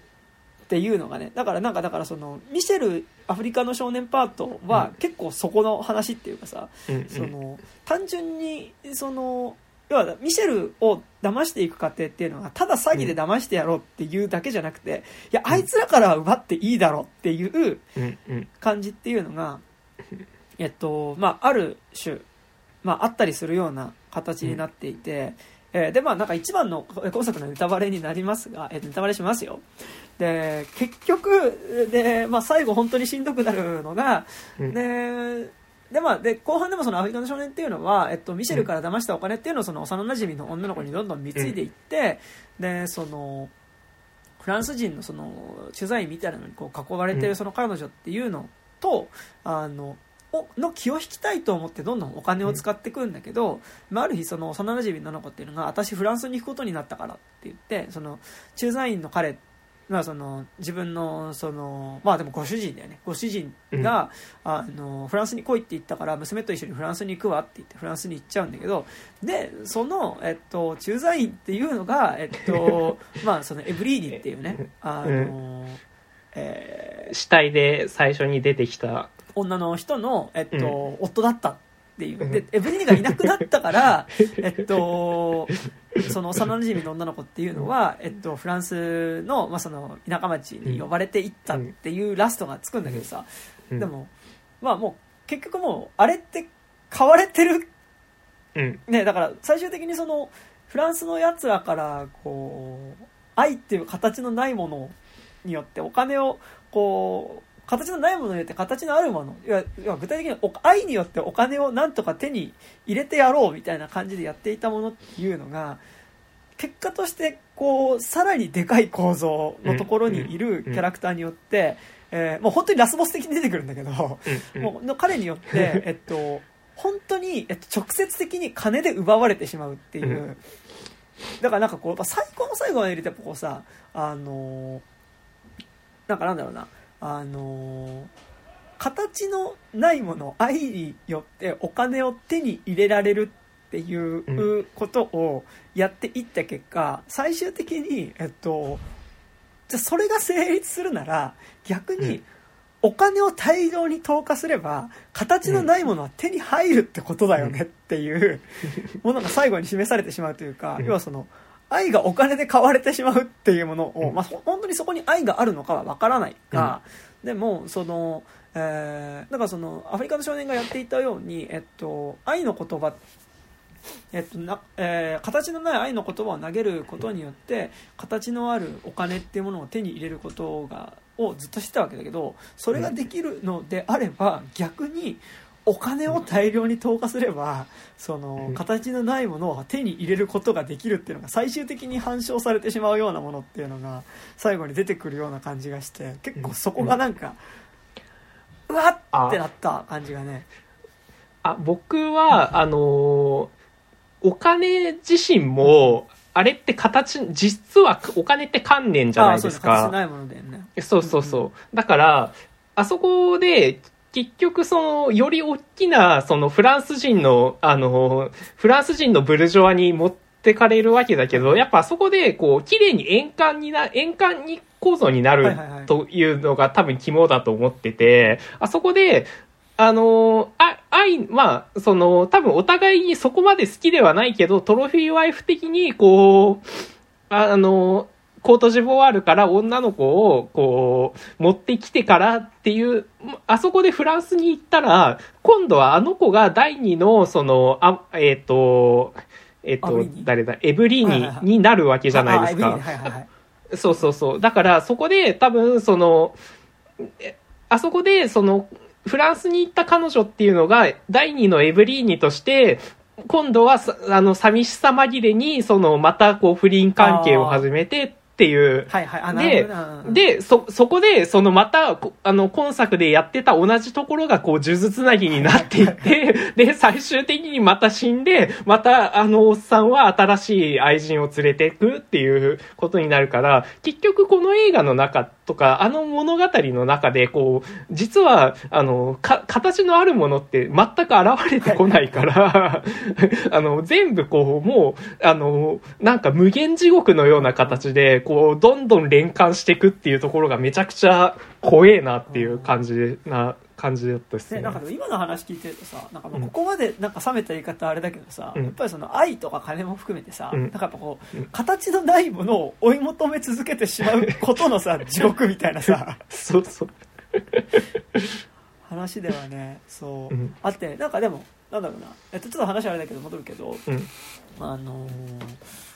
今作がさ、まあ、悪なき殺人っていうタイトルではあるけど、まあ、結構そこ、なんか根本的なところで重要なことを話し出せってなってくるんだけど、今作って最初始まり方として結構変な構造ではあって、最初ってさ、一応サスペンスっぽく始まるじゃないですか。サスペンスかミステリーか。ミステリーっぽく始まるじゃないですか、その、まあ、フランスの田舎町でそのエブリーニっていう女性が、えーまあ、サ観客の視点からすると殺されたっていう、うん。まあ、複数の人物の、ね、視点を、えっと、横断してみる観客からすると、えーエブリーニが殺されたっていうことで、えっと、作中ので明らかになってる事実としては、えー行方不明になったっうん。ていうでなぜエブリーニは行方不明になったのかで誰の、まあ、で観客の視点からすると誰のどういう理由によって殺されたのかっていうのを、えっと、明らかにしていく。うんあのなんかそういうミステリー的な視点で始まるんだけど、あので実際にこうなんだろうな、えーその動機だったり理由だったりとか最終的に殺される経緯みたいなことに関しては、まあそのまあ、物語が進んでいく中で、えっと、いくつかの偶然が重なった結果としてそれは結構まあ綺麗な形でえ語られはするんだけど、うん。まあ、そこはメインの話じゃないんだよね。うん。その前半ミステリー的なところで興味が引っ張られるんだけどやっぱりそのまあえっと、メインの話ではないというかエブリーニがなぜ殺されたかの真相を探っていくと、あのなんかその後ろに全くエブリーニと関係ないところでのその気持ちのすれ違いだったりとか、あのすれ違いの結果に起こるなんかその過剰な構造みたいなものの連鎖っていうのが明らかになってくるっていう結構作りになっていて。なんかだからやっぱしかもやっぱ悪なき殺人っていうタイトルで見てやっぱ前半部分最初のえっとミシェルパートぐらいまでは割とミステリー的なもので見てたんだけど、やっぱりこう後半行くに従ってそこはちゃんと回答しつつやっぱりうん。こう話の焦点としてはそこじゃなくてその、うん。えーいくつかの偶然のけなんかそのミシェルえミシェルじゃないえっとエブリーニの死っていうのが、えっと、いくつかの偶然が重なった結果起こった出来事のうちの一つでしかないっていう、うんうんえっと、話になっていてだからだからやっぱ結果としてやっぱりその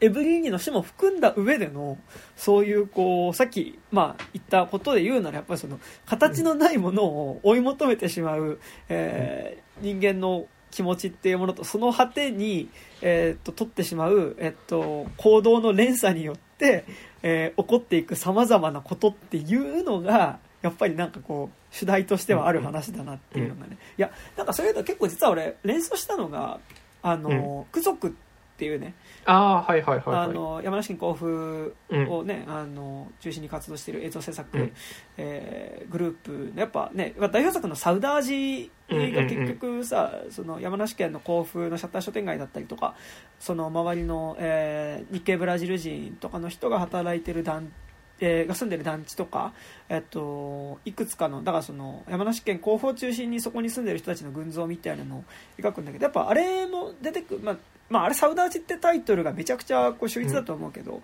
うん。あれってなんかこう作中に出てくる人たちっていうのがなんかこう常に、まあ、ある意味自分にとってのホームみたいなところに住みつつ、うんうんここが自分にとってのホームじゃない感覚を持っていて、あのここじゃないどこかっていうものを常に求めてでここじゃないどこかを求めて行動することっていうのが、まあ、そのすれ違って、えっとまあ、サウダージも最終的には、えーある種のバイオレンスに到達するんだけど、うんまあ、すでにつながっていくっていうところは結構サウダージと近い気がしててうんうんうん。だからサウダージでいうとだからやっぱりその、えーフィリピンパブ、えーまあフィタイ人の女の子がいっぱいいるそのパブに通い続けてる男っていうのがあのなんか俺行ったことないけどタイ懐かしい気がするんだよねってで 俺タイに行こうかなってタイに行きたがったりするとかあとまあ日系ペルー人え日系ブラジル人の、えっと、2世の女の子っていうのがあのブラジルってどこっていうあのブラジルにおお父さんはブラジル生まれって言ったけどブラジルってどこなのっていう質問をするシーンだったりとか、まあ、あとまあ最終的にはだからその、えー最終的にその一番のバイオレンスをする主体になってしまうけどやっぱりその、えーまあ日本にいながら日本っていうものが奪われている。その外国人労働者によってうん。日本っていうものが奪われてしまっているって思っている、まあ、右翼ラッパーの、まあそのまあ、デンガジュですけど、まあ、うん。少年あ青年っていうのがその、抽象的な日本を取り戻すためにその街にはびこっているあのなんか街でいつの間にかえー目につくようになったブラジル人を殺すっていうところにたどり着く。っていうそれも結局そのあの奪われてしまった本来あるべき日本っていうところに対する郷愁。そのサウダージ、なんか懐かしさみたいなものがそれをさせてしまうっていう、えっとまあ作りになっていて。で、まあ、サウダージも群像劇で結構なんかこう、ここじゃないどこかっていうものを求めていくすれ違いの結果起こっていくバイオレンスだったりその構造みたいなっていう意味では結構実は 悪なき殺人サウダージに近かったなみたいなことは結構見ててねそう思ったりは、うんうん。うんうん、したんですけどね。うんうんうんそうね、確かに、ぜ、あのー本当に、ここではないどこかっていうところが、やっぱりね、あのーフランスのめちゃくちゃ、ね、あの、人口密度のめちゃくちゃ低い ところっていうのあって、確かにね、めちゃくちゃ似てるね。うんうんっていうのがなんか結構ね、うんあのうん。あ割と本当普遍的な話だなというか、うん、っうん、うん。うん。ていうのはすごい思ってなんかやっぱ、うんでねなんかこうそこにやっぱりそのまあある種のこう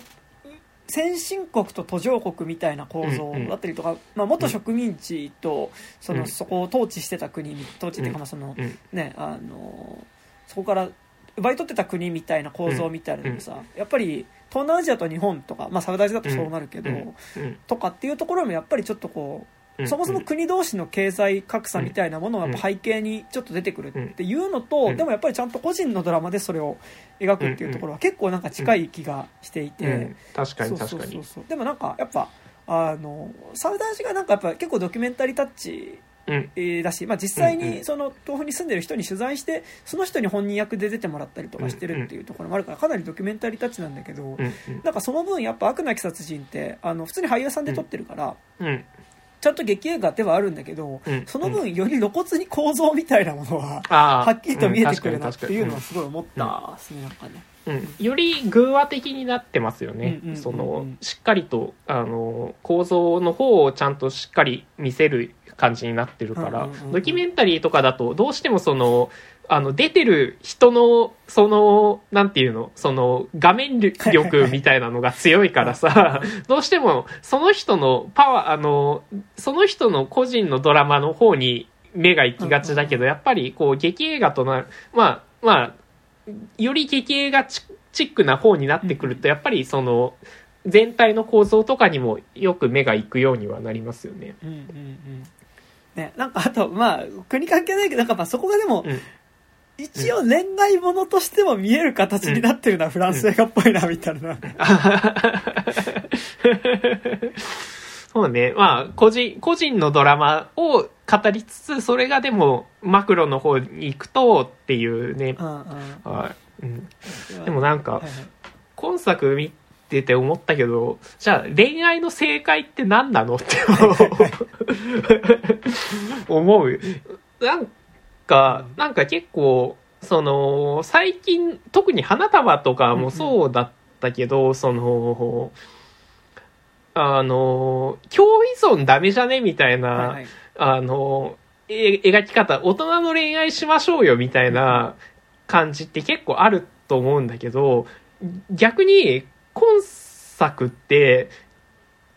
逆に共依存とかになってた方が実はうまくいくじゃんっていう話でだねも、うん、あるじゃないですか。共依存になってればこのさ負の連鎖っていうのは止まるからねそうそうそうそうそうそう。お互いのベクトルがちゃんとねあのうん、そうそうそうそうそう。ベ、ベクトルが一致してるっていう意味では、共依存も結構た正しいというか、まあ、そこでの苦しさっていうのはめちゃくちゃあるかもしれないけど、でも、やっぱりその、その恋愛ってやっぱ正しさで割り切れないところって絶対あるじゃないですか。で、今作で言うと、やっぱその、正しくないところに今作のその解決策があるわけじゃないですか。その、今日、お互いにお互いが依存し合うっていうところっていうのは、から、なんか、そこが、そ、その塩梅っていうか、その着地点ってめちゃくちゃ難しいよなって思う。ね今作見てすごく思って。なんかやっぱすごいやっぱその構造の話以外でやっぱちゃんと恋愛みたいなところで、恋愛みたいなところでの話をしますけど、ちょっとまだお酒も残ってるんでね。まあ関係ねえよ。もうなんか関係ないけど恋愛みたいなところでの話をするとね、まあ、って言ってまあそんななんか、まあ、そんなしませんが、えっと、うん。その結構やっぱさその今作見てすごい印象的なのがそのうん。相手を思ってする行為にしても逆に思ってない相手にする行為にしても、えっと、どちらも暴力性を伴ってしまうというか、うん。その、うんうん。あなたのことが好きなのって思ってこう好意を伝えるつもりだったりとかあなたのためだったにえっとあなたが大変だったらこれだけ助けますよっていうつもりでやってる行為をもうその強い気持ちでその行為だったりとか気持ちを伝えるだったりとか行為に走るっていうこと自体がまずめちゃくちゃ暴力的であるしかつ、えっと、思ってるあなたのことをこんなに思ってるのって思ってる相手を拒絶することだったりとかうん。その相手から、えっと、自分が欲しい部分だけちょっと取ってあの全部は受け入れないっていうことも、うん。結構暴力性としてなんかやっぱ、うん。うん。その両面を描いている気はしてて、あの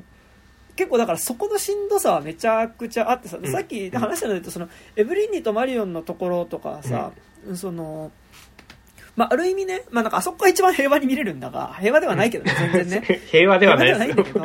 うん でも結局そのマリオンっていうその若い女の子がさこんなにあなたのことを思っているのって言ってさ、うん。あのわざわざ村まで押しかけ、まあ、うん。その来ないでって言ってるのに、まあ、その住んでる家のところまでやってくるうんっていう、まあ、それはある種の、まあ、純粋さだったりとかまっすぐさでもあるけど、うん。やっぱりそのことの、まあ、暴力性って言い方するとあれだけど、やっぱりうん。そのことによる、えっと、圧っていうかさうん。うん。は、えーあるし、えっと、それはなんかだからエブリーニが重いっていう言い方をするから、うん。なんかすごいマリアンヌあマリオンがかわいそうではあるんだけど、うん。でもやっぱりそこでこう、うんいきなりやってくるってこと自体の、やっぱある種のこう、えーまあ、まあ、暴力性って言い方すると強いんだけど、うん。ちょっと一応暴力性って言い方今ここでしますが、まあ暴力性もあるし、でもかつ、今度逆にエブリーニの方が、うん。その、その時々の自分の寂しさを紛らわせてくれる存在としてのマリオンは欲しい。じゃあ自分が今誰か人のぬくもりが欲しいなとか、広い家に一人でいて、誰かと話したいなとか、こう、誰かのぬくもりが欲しいなっていう時に、えっと、っていうところでのマリオンは欲しいけど、常に一緒にいられるとかっていうことはしんどい。で、うんでそこでマリオンを拒絶するためにお金を渡したりとか、あのかなり、えっと、相手を気遣っていない言葉、うん。その、なんかやっぱ後半でのさそのいや昨日で実は夫いるとか言ったけどいないんだよねっていう打ち上げ話とかもさ、うん。あのなんかあけ私はそんな気にしてないですよっていう体で言ってる。けど、結構やっぱあれって背後にもめちゃくちゃその、うん。まあ、あの、暴力的な意味合いはあるというかさ、っていう言葉ではあってさ。で、まあ最終的にビンタするし、ビンタは別にいいんだけど、ね本当に。ビンタはいいんだけど、直接には暴力振るうけど、うん。まあなんかだから結構、その、えーなんか、片思いっていう言い方をすると、うん。なんか、うんなんだ、片思いって言うとどうしてもなんかこうさ、なんか制服を着たなんかさ、二人がさ、なんかこうキュンってしてる感じがするからさ、なんか片思いっていう言い方をするとか、シーブリーズって感じするじゃないですか。か片思いってわかんないけど、カルピスとかさ、なんか、俺はそう思うんだけど、片思いって単語聞くとね、なんかキュンキュンしちゃうんだけど、でもなんか結構、やっぱ、片思いっていうことのさ、なんか、してる側もされてる側も結構どっちもかなりそこに暴力性が伴うみたいなさ、あのーこと。でなんかしかもその片思いって一方的に思ってて片方は思ってないとかじゃなくてさ、うん。その自分の都合のいい部分は片思いされてる側は片思いしてる側からちょっとやっぱ奪ってるっていう構造は多分全部に存在するんだよね、この映画ってね。でうん。なんならアリスとジョセフの関係もジョセフはある程度の自分の性欲を満たすっていう部分ぐらいではアリスを利用してる可能性っていうのは全然あるわけで、そうね。あの、めちゃくちゃ、今までのセックスはもうちょっと乗り気だった可能性っていうのは全然あるもんね。好きじゃないけど、うん。まあなんか来てそのセックスさせてくれるんだったら、うん。まあするけどぐらいなうん感じだった可能性はね、うん。まあだからそのあの時はもう死体がさ、うん。思い人ができちゃってるから上の空だけどうん。なんかその手前とかの関係では全然そうだった可能性っていうのはあるわけで、うんまあそれは分かんないけどねあのあるわけで、なんかやっぱその片思いなんかなんだろうなだからいわゆる片思いともちょっと違うんだよね、うんなんかだからその、うん。うん。でも思われてる相手からうん。奪ってしまうっていうさ、でもなんかそこで言うとやっぱでもやっぱエブリーニーとマリオンの関係がやっぱ一番そこってさうん。うん。まあ普通の恋愛っぽいしうん。えっとなんだろうやっぱさそのまあエブリーニーはだからそのマリオンに対してお金を払ってしまうわけだけど、うん。でもやっぱりそのこう相手が思ってる好きあ今ちょっと恋愛の話しますね、ちょっと恋愛の話しますね、なんかこうさ相手が思ってる好き具合とさこっちの好き具合が違ってさ、っていう時にさなんかうん向こうが思う好き具合が強い時ってやっぱり相手を自分のなんかどっちかっていうとコミュニケーションにおけるさ主導権を握れてしまうというかさ、うん。うん。なんかって言った時にでも相手が本当に好きなのって言ってきた時にやっぱりこうそこに対して罪悪感が生まれてしまうというかさ、うんその。相手の好きに対して自分の好きがそれほどではないけどその、相手が好きだと思ってくれていることを利用して、あの自分が欲しいものだけ手に入れているっていうことに対する罪悪感自体に耐えられなくなるっていうことはさ、まああると思うんですよ。うん。あのあるよねあるある、うん。ありますね。ありますよ、それは。あるあると思うんですけどなんかうんって言った時にやっぱりそこでお金を渡すってそれはだから全然いいことだとは思わないんだけど、うん。うん。あのでもなんかそこの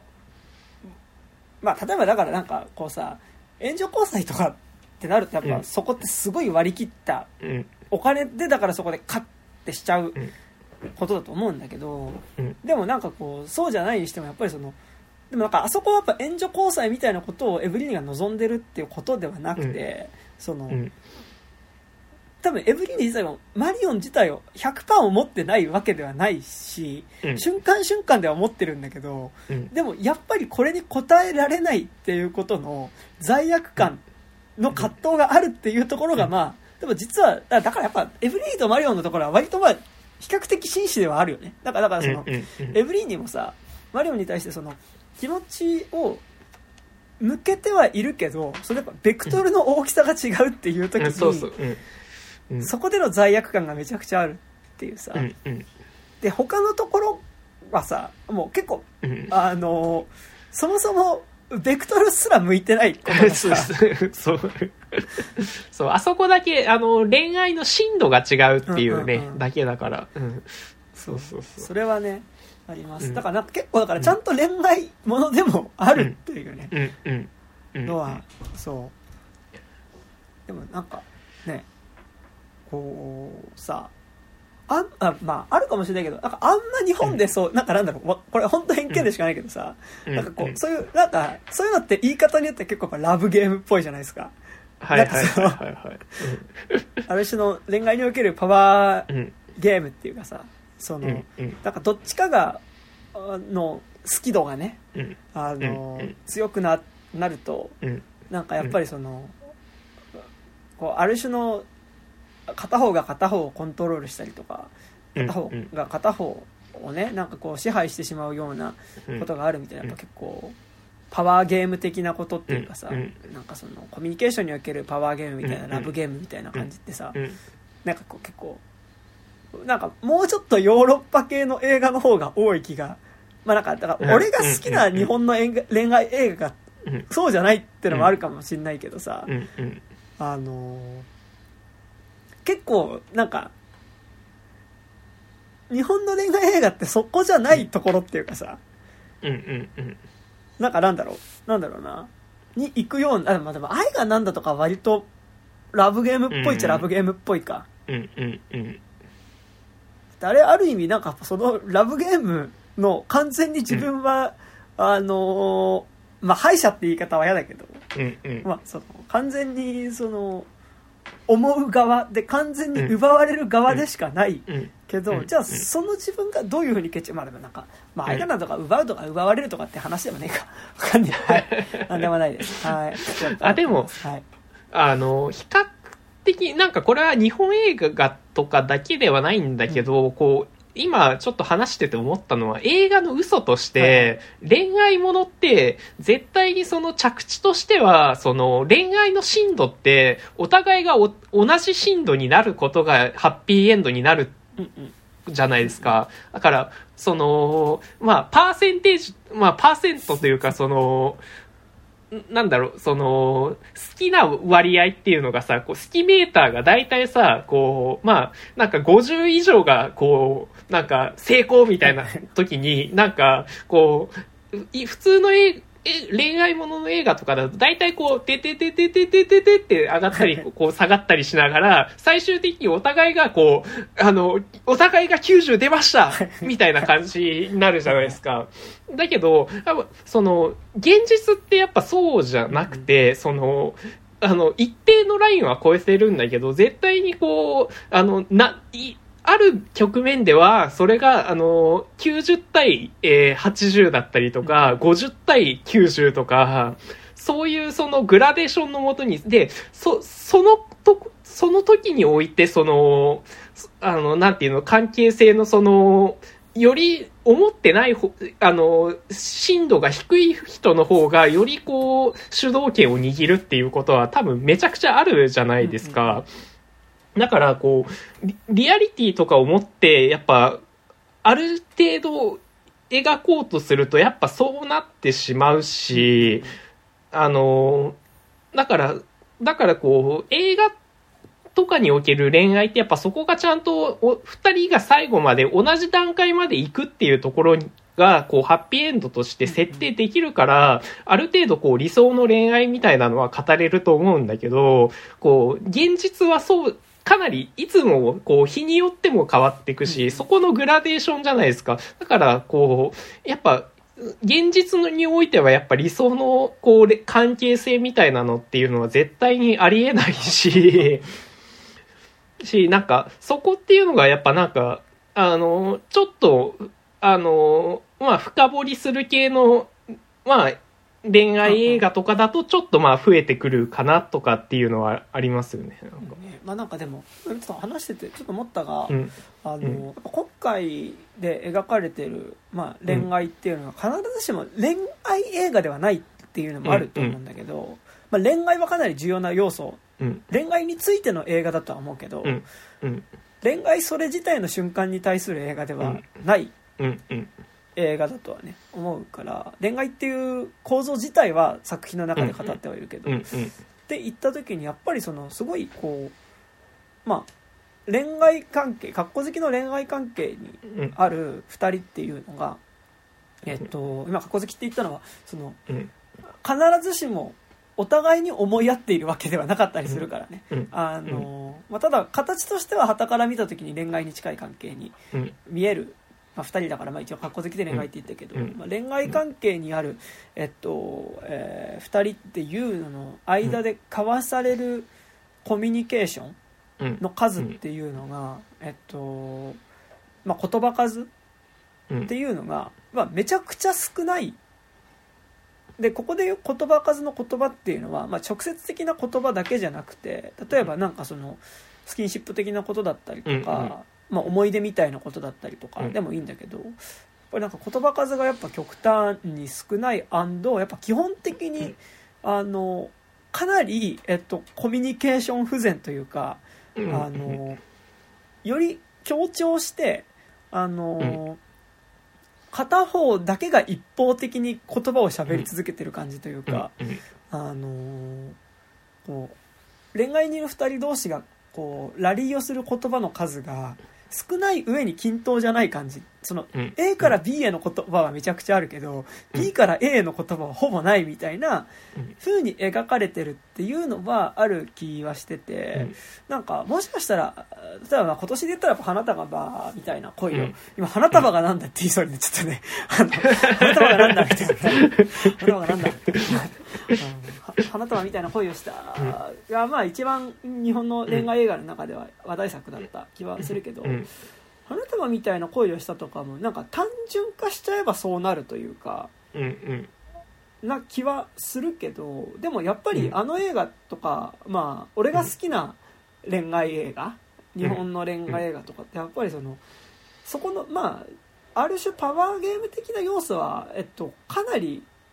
構造的に見ればあるのかもしれないけど、うん。っていうよりもうん。だんだんそこで別れていく2人の間で交わされたコミュニケーション自体が見たいんだなっていうのはちょっと今、なんかうん思思ったね。なんか。そうそうそう、うん。そう。ね、なんか、その花束とかも、あの、まあ、あれはちょっと、まあ、深度、恋愛の深度という意味では、あの、あの、有村架純の方が早々にこう、あの、メーターが下がる率は結構さ、早かったとは思うんだけど、でも、やっぱり、あれってまあ、お互いが、あの、マックスな状態からちゃんとゼロのところまで、こう、あの、ちゃ、そこでは一応共通してるから、こう、いでも、まあ、こちらとしてはまだ心、そこの意味ではまだい、あのよく見れるというか、ね両思いもですね。う最後、そうそうそう、両思いだし、お互いに別れるところまでちゃんとこう、おた、お互いにがゼロになるところまでちゃんと見合ってるから、めちゃくちゃ、あれなんだけど、やっぱ、それってね、なんか、なかなか、すあの、今年だとさ、街の上でとかもさ、はいはいはい。あの、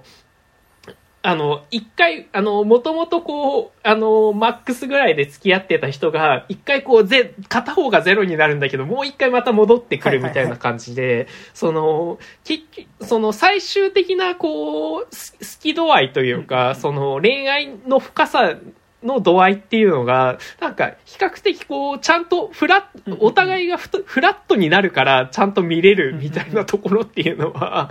なんか映画だとやっぱあるなと思って、でも現実だと絶対ないじゃないですか。なんかそこのね、そ、で、そっちの面をこう、どんどん増やしていくとめちゃくちゃ、で、今作、あの、この、悪なき殺人に関しては、その、あの、現実のその、フラットじゃなささをめちゃくちゃ極大、拡大解釈して やる作品だったから、めちゃくちゃこう後味というか、なんか、いや、恋愛ってなんだろうみ、うんこれだったらやっぱ共依存の方がいいんじゃね？とか、そこまで思っちゃうっていう感じにはなっちゃいます。なんか多分まあでも日本の作品でもさなんかうん。もうちょっと構造的にね描いてるものとかもある気はするし、えっと、あるかもしれないしけど、うん。知らし知れないし、えっとまあ、今作の描き方の方がだからリアルであの、愛がなんだか、えっと花束みたいな恋をしたのがリアルじゃないとかっていうわけではなくて、うん。やっぱり結構両極端というか、そうそうそうそう。まあ花束とかリアルな気はする、ある種のリアリティはあると思うけど、うん。まあでもあの別れ方っていうのもさ、まあ、結構ある種ファンタジーというかさうんうん。な気もわかんないけどね。いやいやああいう別れ方したよっていう人もいるかもしれないがわかんない。わかんないや。あれあいらわかんないや。わかんないけど。という感じはありつつなんかでもそれで言うとなんか今話してたけど思ったが、えっと、やっぱ寝ても覚めてもとかがなんか割とその、まああれはあれでまた極端な映画なんだけど、うん。その中間というかなんかやっぱりその、もうちょっと恋愛関係っていうものをやっぱ抽象的になんか構造的に描いてもいるけど、でもやっぱりその朝ちゃんとかがねうん、あのまあ、しかも、まあ、ダブル東出っていうところでめちゃくちゃそのうん。関係性を抽象的に描いてはいるんだけど、うん。うん。あのでもなんかやっぱあれはなんかもう少しその構造的でもありながら、なんかそのやっぱ2人の中できあの交わされた言葉数みたいなものとか、うん。その言葉自体の瞬間のこうエモーションみたいなものもちゃんとある作品だったなっていうのはなんか思ったですね。確かに確かに。はい、まあでもあとどうしてもねやっぱなんか花束とかそういうのだとさ、うんそのそこで語られる言葉数の言葉がさ、うん。うん。あの、やっぱちょっとこう、あまりにもサブカルすぎるというかさ、そうね、そこでがちょっとフラットに見れないっていうところもね。具体的な消費行動すぎるっていうさ、うん。ところはうん。あると思うけど、うんう。ん。でもなんかでもその点やっぱね、悪なき殺人はやっぱり、うん。もう本当に雪深い田舎町だからさ、うん。うん。なんかやっぱりそこが抽象的なことも結構納得ができるというかさ、うん。うん。うん。ね、なんかやっぱこう、本当に、まあ、田舎町だから納得できるっていう言い方はあれだけど、うんうん。まあなんか雪深い町でやっぱより抽象度が上がってる舞台立てだからこそ、やっぱりその言葉数が少ないところででもなんか行われる、こう、うん。思うっていうこととうん。思われてしまうっていうことの、なんかやっぱこうそこで言葉数が少なくても結構やっぱ成立する感じっていうのは。なんかね、あのはっきり見えた感じがしましたね。うんうんうん。あと、なんか、ちょっと今思ったのが、その、やっぱりフィクション、さっきも言ったけど、フィクションって、こう、理想的な恋愛を描けるわけじゃないですか。だけど、やっぱ、この最近のやっぱ流れとして、その、まあ、セックスの暴力性みたいなのは、嫌よ、嫌おなくやっぱ描かれたりするじゃないですか。で、そういった時に、その、めちゃくちゃ難しいなと思ったのが、そのさっきからこう、深さの話でしてるけど、例えば、こう、性的、あの、まあ、あの、まあ、セックスをするとなった時に、こう、お互いが合意したとしても、例えば、どっちかが、その、まあ、今日はまあ、まあでもやってもいいかなみたいな感じで50、ちょい50超えみたいな時と、でも片方はもう90%までいっ。てる時のセックスって、でもそれって、それもやっぱ暴力性にはなってしまうよなっていうか、やっぱほ本来その、そその、なんていうの、まあ現実世界でもやっぱ、あの今日はでも、あの、デートしてるけど、でもそういう気持ちじゃないな、みたいな時も、絶対お互いのそのモチベーションって一定じゃないじゃないですか。で、そその時に、で今のその感じだと、やっぱりその、でも、じゃあ、40%、50%超えてなかったから、その、こ40%の人と90%の人がやるセックスうんって、でもそれって結構暴力的ではあるじゃん。お互いが合意してたとしても結構暴力的、本質的に暴力的なものになってしまうじゃないですか。だからなんか、そこのやっぱその、フィクションで恋愛を描くときと、その、現実問題として僕らがこう、現実の場面で遭遇するこの、性的な問題ってめちゃくちゃその、現実の方はグラデーションでしかないじゃないですか。だから、なかなかね、そそこが、なんか、めちゃくちゃ難しいというか、あのーそそれをやっていくとなんかこう、し、真になんか、あの、安全なセックスって、まあ多分、現実問題ないじゃないですか。うんだけどなんか、あのー映画とかになると、なんかそれが描けてしまうっていう、なんか、問題、問題というか、なんか、その、っていうのはな、なんかちょっとあるのかな、みたいな感じは、なんか、いいかんせん結構最近、まあ、最後の決闘裁判とかも、まあなんか、あれは、うん、そう、まあ、ベクトルとしては、まあ、あのーあれはもう女性の方がもう全然ダメって言ってる話だから、かなり、あのー拡大にはなってるけど、でも、多分現実問題として結構そういうシーンって結構あると思うんですよ。いやそ、その、うん。ありますわね そうそう。いや、だ、うん。だから、そ、そ、そその問題をなんかこう、どうしていくかっていう、どうしていくっていうかなんか、それってなんか、そ、このライン超えてたから OK なのかとか、その、合意が取れてたから OK とか、なんか、そういう、なんか、なんて言うんだろう、確率的なその線引きの話にしていくと、なんかめちゃくちゃきつくなってくるというか、だから、その、お互いの合意があるにしろ、なんか、そこの、なん、なんて言うんだろう、合意形成の、なんか、なんて言うんだろうな、深さというか、なんか、お、お互いに持ちつ持たれつの関係性みたいなのを築いていかないと、やっぱり、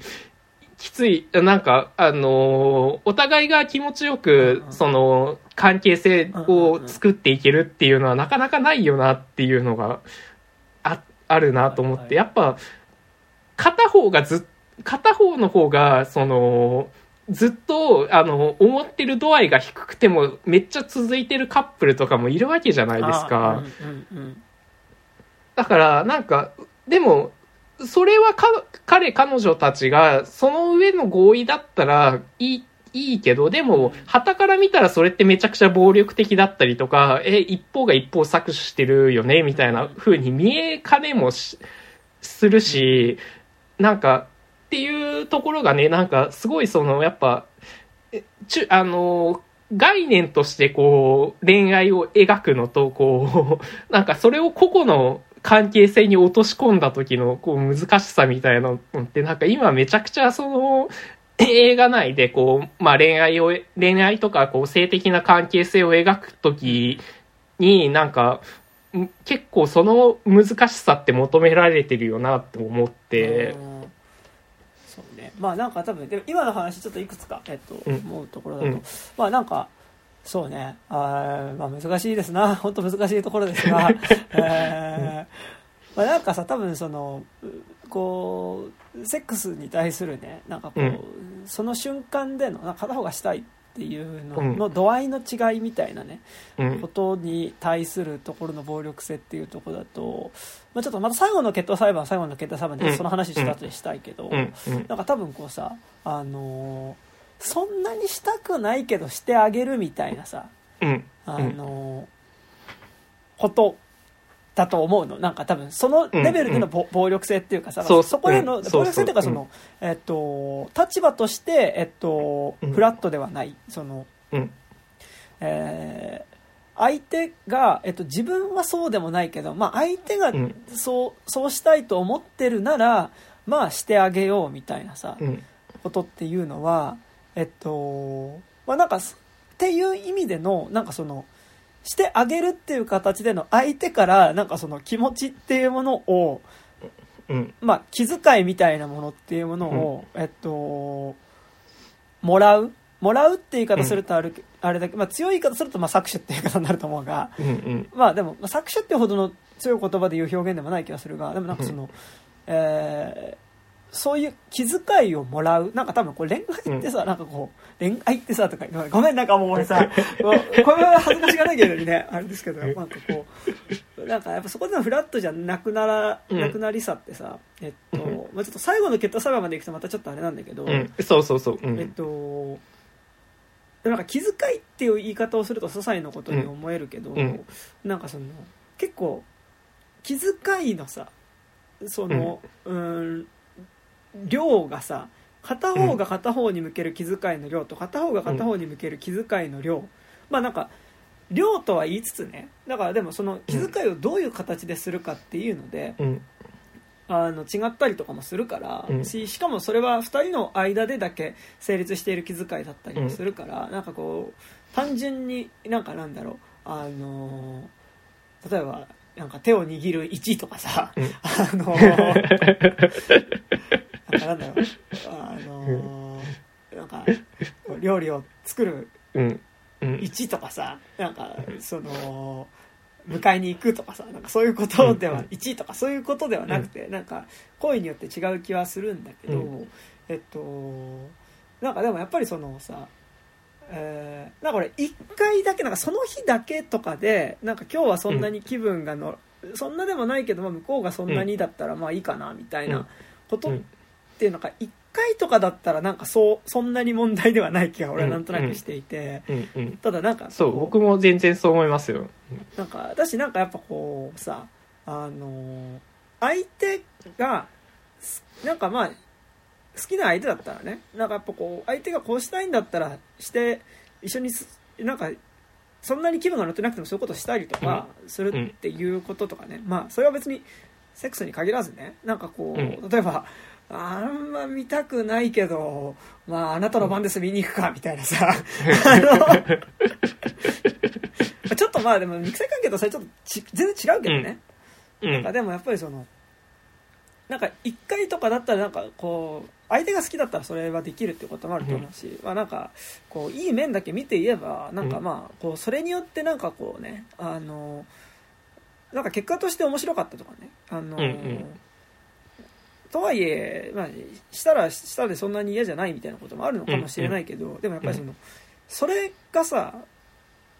なんかやっぱこう恋愛とかってなってくるとさそのやっぱ慢性的になるというかさうんうん。そうそううん。なんかこうしたいと思ってる相手したくないと思ってる方がしたいと思ってる相手に対する気持ち思う気持ちがつすごい強かった場合って、うん。なんかしたくないと思っていてもなんかこうしたいと思っている相手に嫌われたくないからうんうん。そのするっていうことっていうのが、えっと、結構だんだん当たり前になっていくとそれって結構関係性としてさ、うん。あのーまあある種奪う側奪われる側みたいなことにも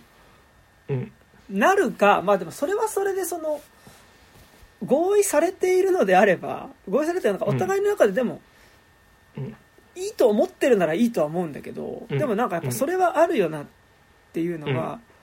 思うよね。思う。ね、しかも、なんか、あの、今ってやっぱ恋愛とこう結婚とか、その生活ってめちゃくちゃ結びついちゃってるじゃないですか。で、その時にやっぱりその片方が、例えば、あの、専業主婦だったりとかすると、その、そこでもうめちゃくちゃその、いやでも今別れちゃうと、ちょっともう暮らしていけないからみたいなっていうところの、その、いす、その、その、その暮らしっていうところの恋愛っていううんそのファクターだけなら、そのもうちょっとこう、その自由な関係性っていうのは、あの、いけると思うんだけど、こう、今って結構恋愛とこう、その結婚みたいなのってかなりセットだし、その、生活するのと、こう、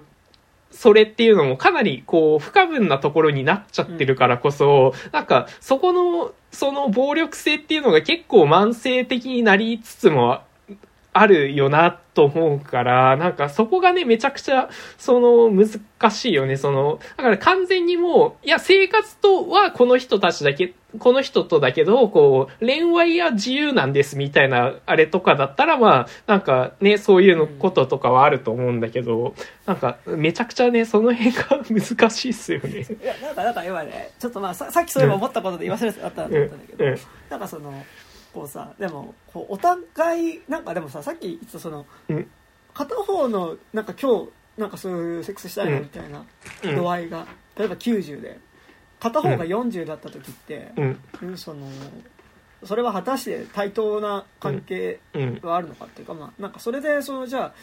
あ、まあ、えー40%ぐらいしかそんなにしたい気持ちがない方がでもうん。まあ向こうが思ってるんだったら、まあ、受容しているのであればじゃあそれに応えましょうっていう形で肉体関係を持つっていうことが、うん。まあ、ある種の暴力じゃないかみたいなのは、えっとでもなんかやっぱ結構それを言ってしまうと結構なんか、まあ、それを言ってしまうとって言い方あれだけど、うん。なんかこう、でもなんか恋愛関係にある2人っていうのがねなんかその恋愛関係とかなんかその、こうまあでもそれがそもそも肉体関係を伴わない恋愛っていうこともねうん、あり得る気はするんだけど、うん、えっとまあでもねとはいえなんかそういうことはしたいみたいなこともあるので、やったりするので、って言った時になんかでもやっぱこう必ずしもお互いの気持ちがい100%で一致してるっていうことがね、うん、うん。なかなかないっす。難しいと思うんだけど、でもって言った時にじゃあってななるならなんかそこでの肉体関係っていうのはなんかやっぱちょっとしんどいよねってなってきた時に、うん。じゃあでも、うん。じゃあその果たしてお互いがマックスでしたいっていう気持ちの時のさ、肉体関係ってあるのかっていうともうそれ付き合うとかじゃなくてもそれワンナイトラブっていう形でしか、うん。結構なんか基本的には成立しない気がするというか。うんうん。うん、そそうう。そうそうそうそう。うん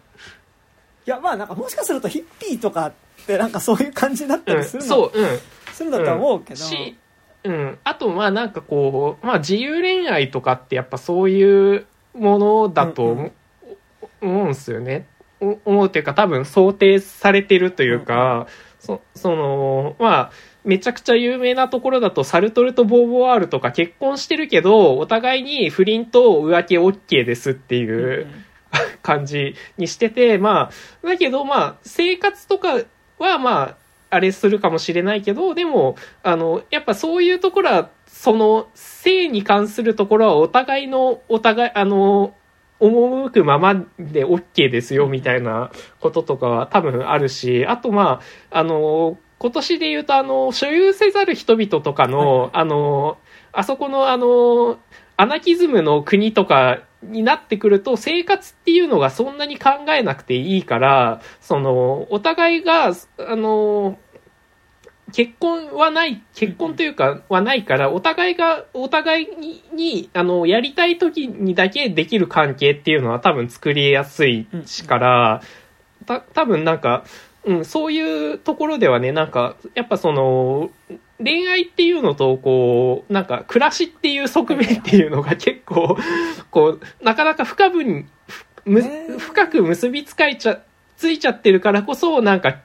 そ、そこでの暴力性が結構生まれやすくなってるところではあると思うから。いや、なんかそれ言っていくと結構最後の決闘裁判の話になってくるっていうかさ、うん、なんかやっぱこう、恋愛っていう段階ではなんかさ、とはいえなんかそこでのその性欲のね、うん、なん。かこう、あまり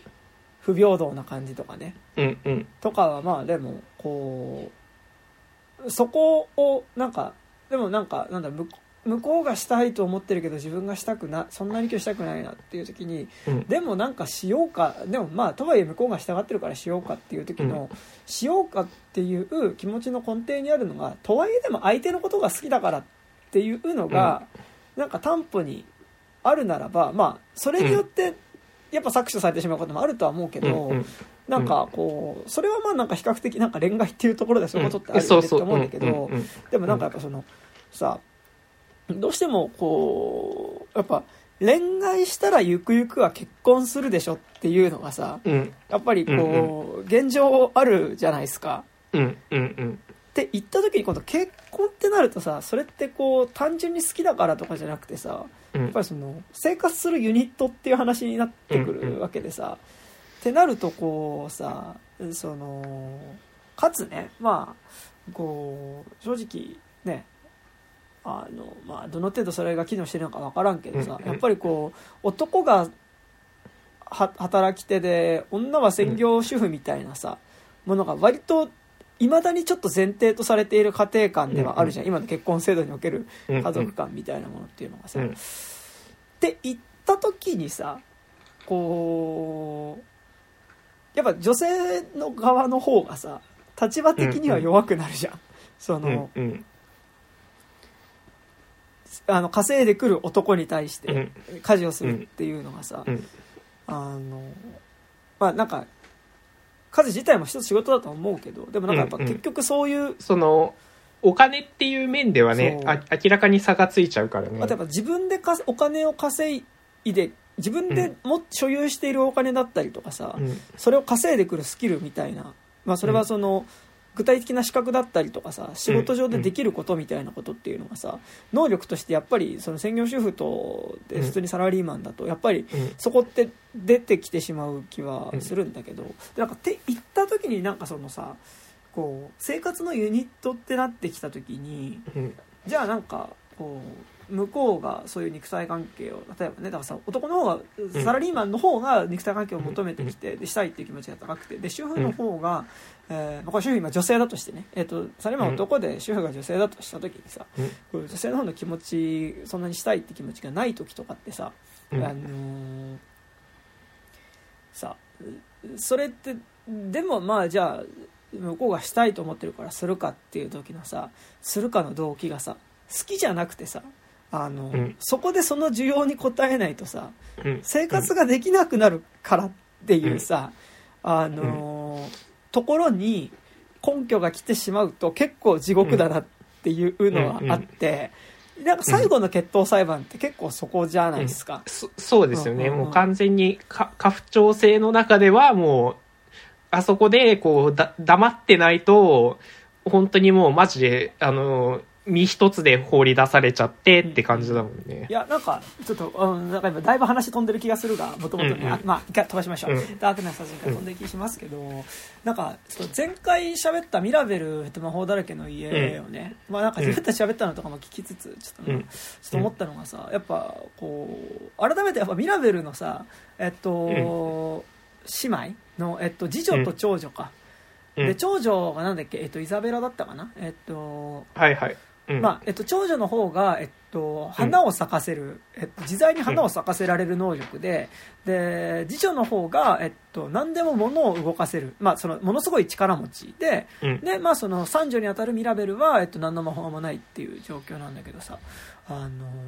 でその、えー力、えっと、花を咲かせることができる長女っていうのは、えっとえーその町に住んでいる、まあ、なんかいわゆる好青年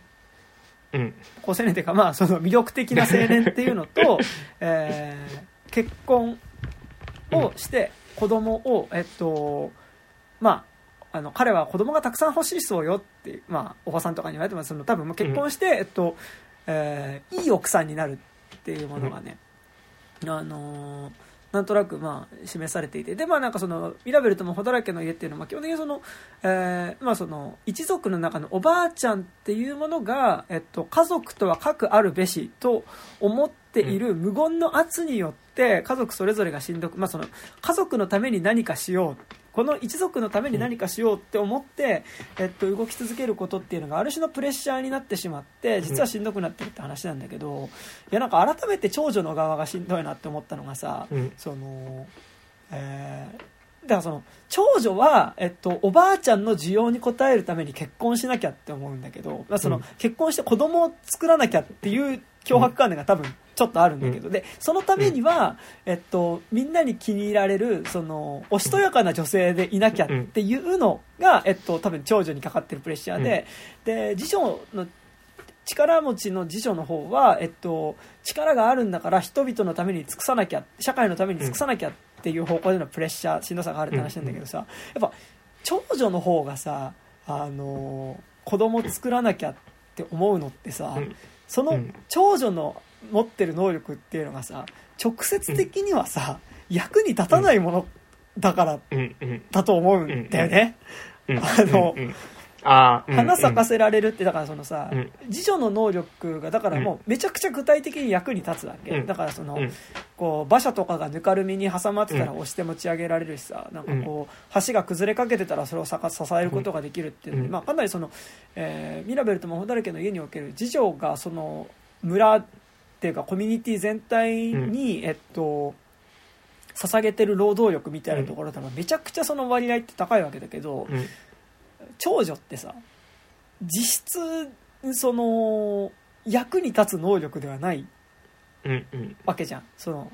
うん。いや花咲かせられるってことは実もつけられるってことだからうん。食料も作れるじゃんみたいなことは言えるかもしれない。が、うん。でも作中で彼女ができる能力っていうのは本当に花を咲かせる。その瞬間うん。花を咲かせることだけだから、うんでもそれってまあ人々の気持ちをねなんか華やかにさせるとかはあるのかもしれないけど、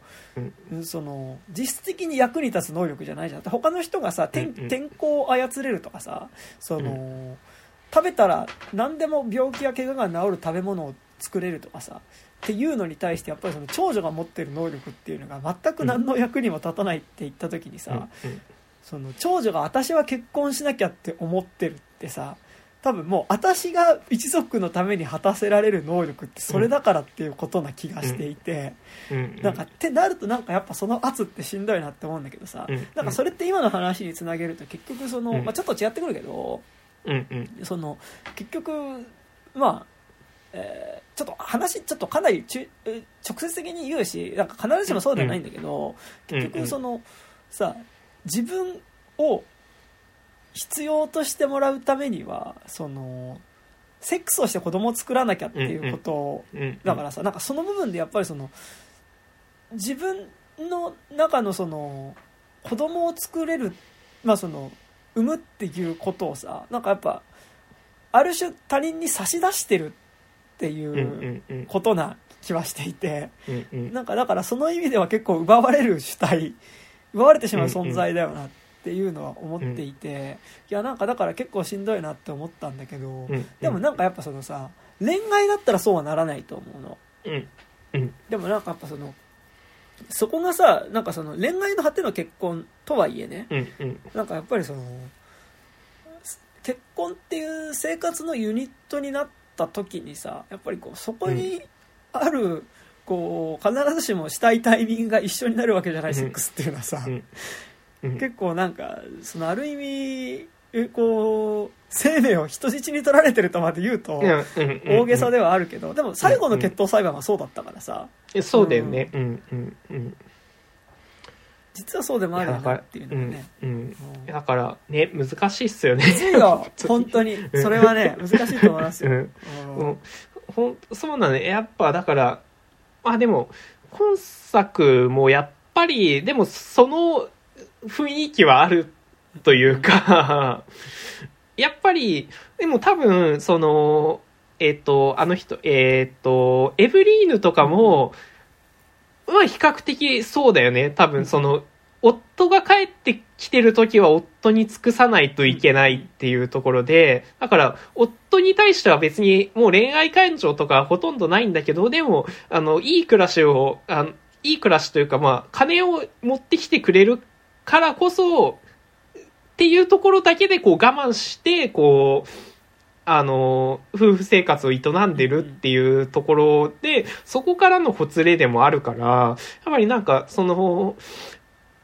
今作もやっぱりその、恋愛における非対称性みたいなのはめちゃくちゃやっぱ出てると思うし、そこにやっぱその生活っていうところをもう絡んできてしまうっていうところのやっぱその、きつさっていうのはね、めちゃくちゃ、あの、今作にもやっぱ出てるし、やっぱあの、コートジボワールのあの、女の子も、絶対、あそこから幸せにはならないじゃん、ならないじゃないですか、こう、物質的には幸せになるかもしれないけど、絶対に、ああの人はまた違うところで多分女作るだろうし、で友達もね家族もいないところに連れてこられてそうさ、うん。うん。で、しかも子供を育てていかなきゃいけないっていう点で、やっぱ子供、自分の命に加えて子供の将来みたいなのも人質に取られてるわけじゃないですか。だからやっぱ、ね、そこら辺の、こう、きつさっていうのはね、めちゃくちゃありますよね。うんねっていうのはねすごいあるし、うんでもなんかうん今回やっぱその恋愛について恋愛恋愛って言ってるけど、まあ、恋愛の話ではちょっと絶妙にちょっと違うのはさ、うん。なんかそのなんか恋愛におけるスイートな瞬間はやっぱりこの花作品の中ではまあ一切ないというかさ やっぱそのうん。うん。結構そのやっぱえーっと実利の部分っていうかうん。うん。なんか割とその関係し合ってる2人っていうのが結構その相手からそのまあだからね具体的に今作ではその形のないものを与えるだったりもらうっていうことだったりとか、まあ、その形のないものを手に入れるために形のあるものを、えっと、捧げるでそれはお金だったりとか行為だったりするわけだけど、うんでその行為っていうのは、まあ、セックスも含むし、うん。えっとまあそれは、まあ、日々の生活とか、ね、生活も含むし、望んではいないけど、うん。まあ殺人だったりとかするうん。うん。わけだけどさ、うんなんか、うん、って言った時に結構その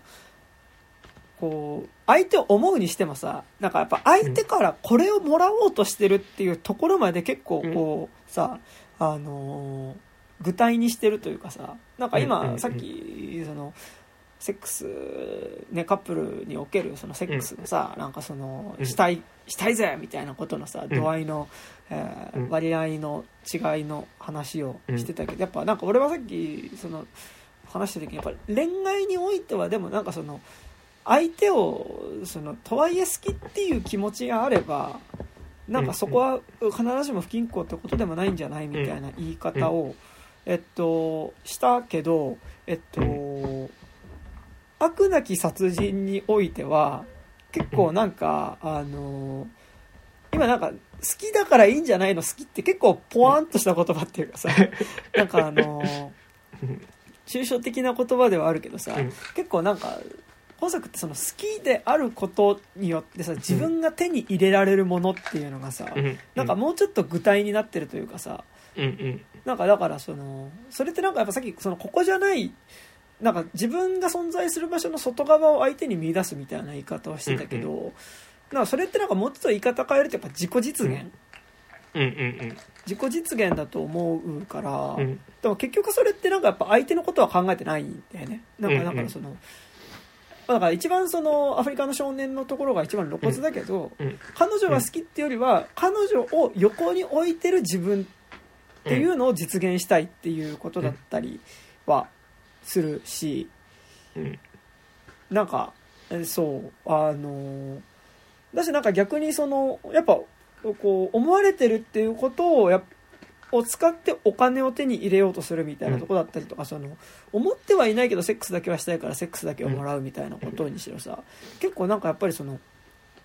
思う思われるっていうことによってなんかやっぱこうやり取りされてる、うん。まあ、ものではないんだけどなんかうん。具体的な欲望みたいなものっていうのが、うん。結構なんかもうちょいちゃんとあるなっていう気がうんうんうん。なんかしていてうん。なんかこうもうちょっとポワンとするじゃん。なんか恋愛の時ってさ、そうんかそこのこうさ、あ今これをもらったからこれをあげようみたいなさ、うん。あのーことってなんかもうちょっとポワンとするって感じがするんだけど、でもなんか結構今作ってより具体なんかサバサバしてるというか、うんあのーやっぱもうちょっとやり取りっぽいというかさ、うんうん。こんだけ1000ユーロ払ったから会いに来てくれるよねみたいな。そうなんだよね。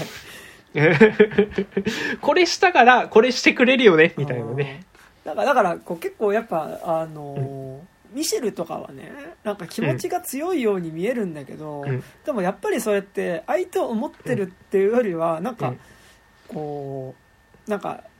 でミシェルの暴走ぶりっていうのがさやっぱりこう思ってるから暴走してしまうってうん。相手を思ってるから暴走してしまうっていうよりはうん。なんかあのうんこの言い方はあれだけどなんかあの明らかに間違っ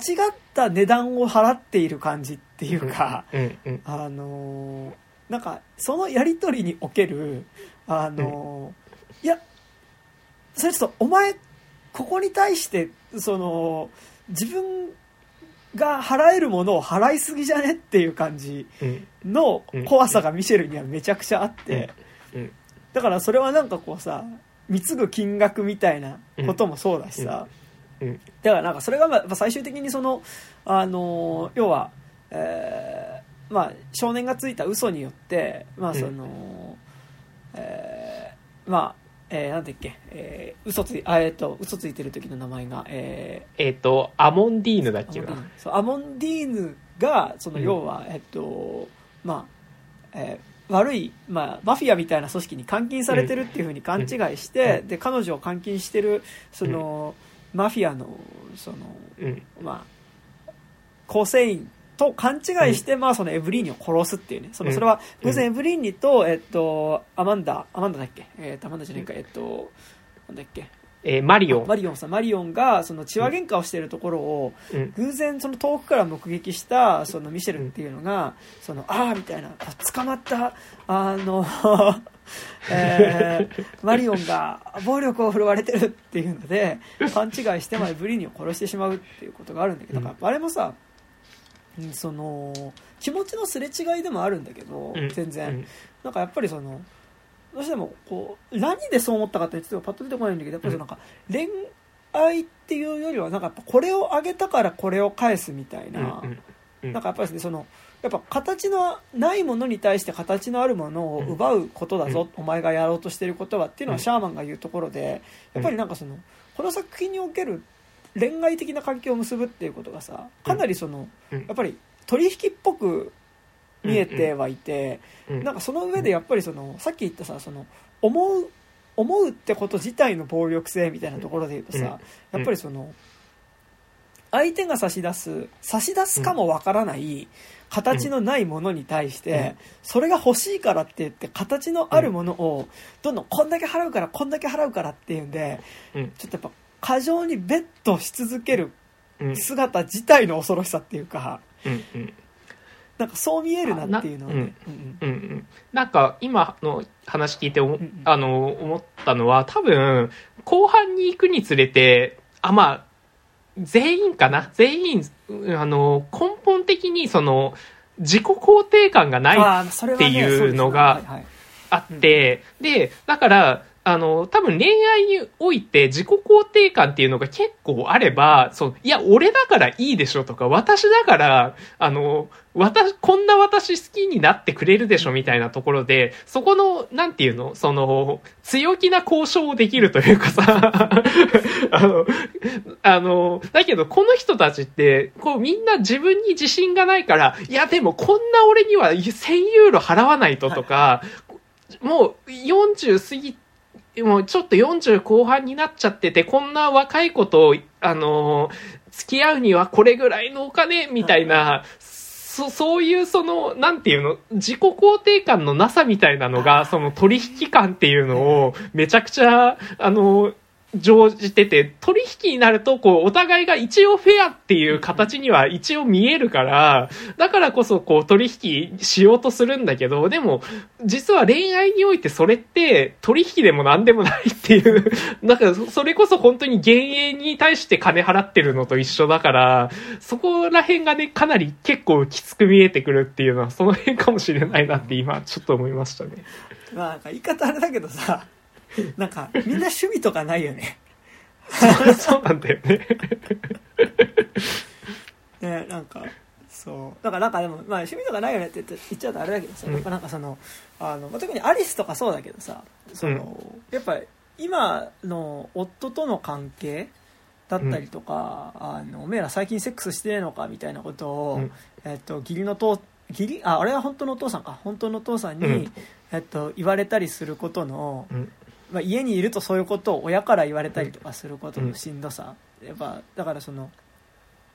内側自分が暮らしてるコミュニティみたいなところに対する閉塞感みたいなのに対する外としてジョセフっていうのはいた気がするんだけどもえっとなんかやっぱこうそこで他人なんか誰か他の人っていう形でしか外を想定できないというかさ、っていうのはなんかやっぱそのその相手っていうのが唯一の出口に見えちゃうっていうのはさ、それはなんかまあミスミスを見た時とかもそうだったけど、うんうん。うん。本当は別にこう外側っていうのはあるはずなのにえっとこうそこにしか出口がないようにうん。思ってしまってそれをそこにぶつける。でもなんかそれってさ、なんか恋愛っていう形だとさなんかそのその相手に対してのうん。好きっていうことを受け止めてほしいっていうことによってうん。なんか外に行けた感じがするってことになるけうんどそれがサウダージとかで言うとさうんうんそこでの外側をを望む気持ちっていうのがさうん。やっぱりこう最終的に自分にとっての本当のだから今の現うんうんうん実日本っていうところに対してのさうんうん。閉塞感を感じてる時っていうのにその出口っていうのがさあのー本当の日本っていうさまああるはずのないものっていうのがその出口として見えてしまった時にさやっぱりそれを向ける相手としてそれが愛情ではなくて憎しみに変わってさ、うんうんその本当の日本を妨げてる存在としてその地元で働いているブラジル人の人を殺してしまうみたいなさ、うん。ことにもなったりはねなんかするから、うんうんなんかやっぱこうね、まあ、劣等感でありなんかやっぱうん。閉塞感っていうかさ、あの自分がいる場所自体のなんか出口のなさみたいなこと。って、まあでもなんかサブタージで例えちゃうとあれだけどでもなんかそれこそやっぱりミスミソとかやっぱそうそうだったうんというかさ、そう、うん、かなり近いかもしれないですね、なんか出口のなさみたいなものだったりとかっていうのに対してやっぱりそれが憎しみに転化してしまうっていうことは結構うんうん。往々にしてあるのでうん。なんかって言った時にやっぱね趣味とかを持ってればね 本当にそれはね、うんほん趣味っていうのはねだからそこは大事な気がうん。しますよね、なんか、うんそうなんだよね。こうやっぱ、生活に終始しだすとやっぱ結構きつくなるというか、だからアリスね。が本当に生活圏の中、まあアリスとミシェルがさ、なんかうん。分かりやすいその生活圏の中での閉鎖、うん。閉塞感っていうかさ、まあその、まあ結構ミスミソとかにも近いというかさやっぱ、うんあ多分私たちは結局ここでめ朝起きて飯食ってさあのこう寒い中で暮らしてこうん。うもう好きでもない好きでもなくなった相手と一緒にこう冷めた言葉を交わしながらさ、なんかたまに言われたくないことも言ってしまってさ、なんかこう極力相手に関わろうとすると傷つけ合うから、うんまあその極力適度な距離感をとって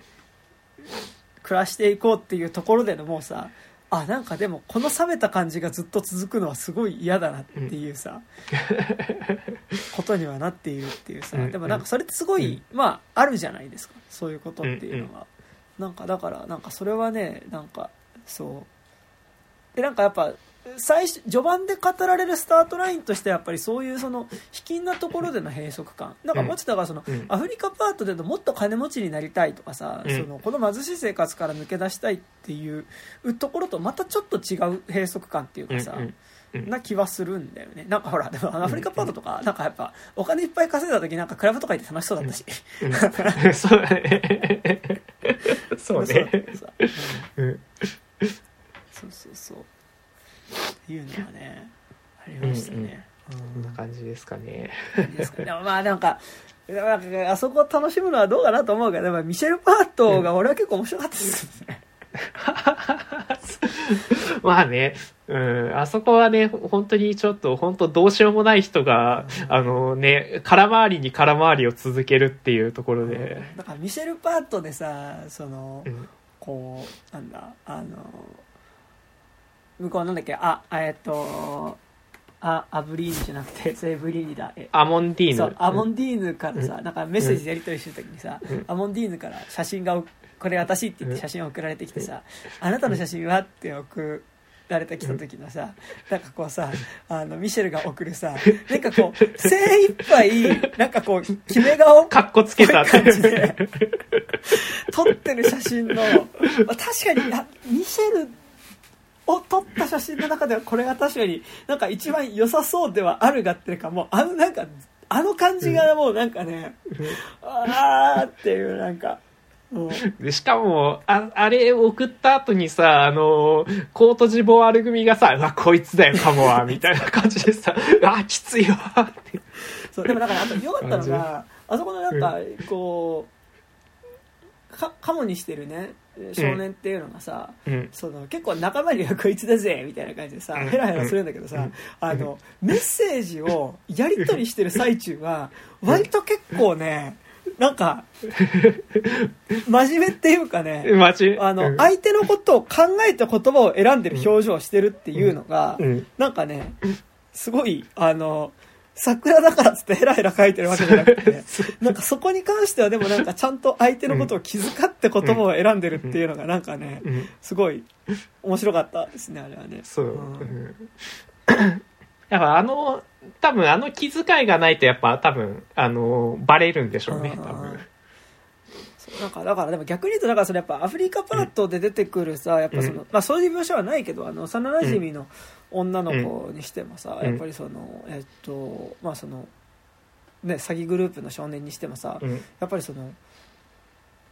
形のないものを与えることに慣れてるって言った時にさ、やっぱりその、うん。ある種そういう気遣いっていうかそのなんかを相手を気遣うっていうことがなんかこう、うん。結構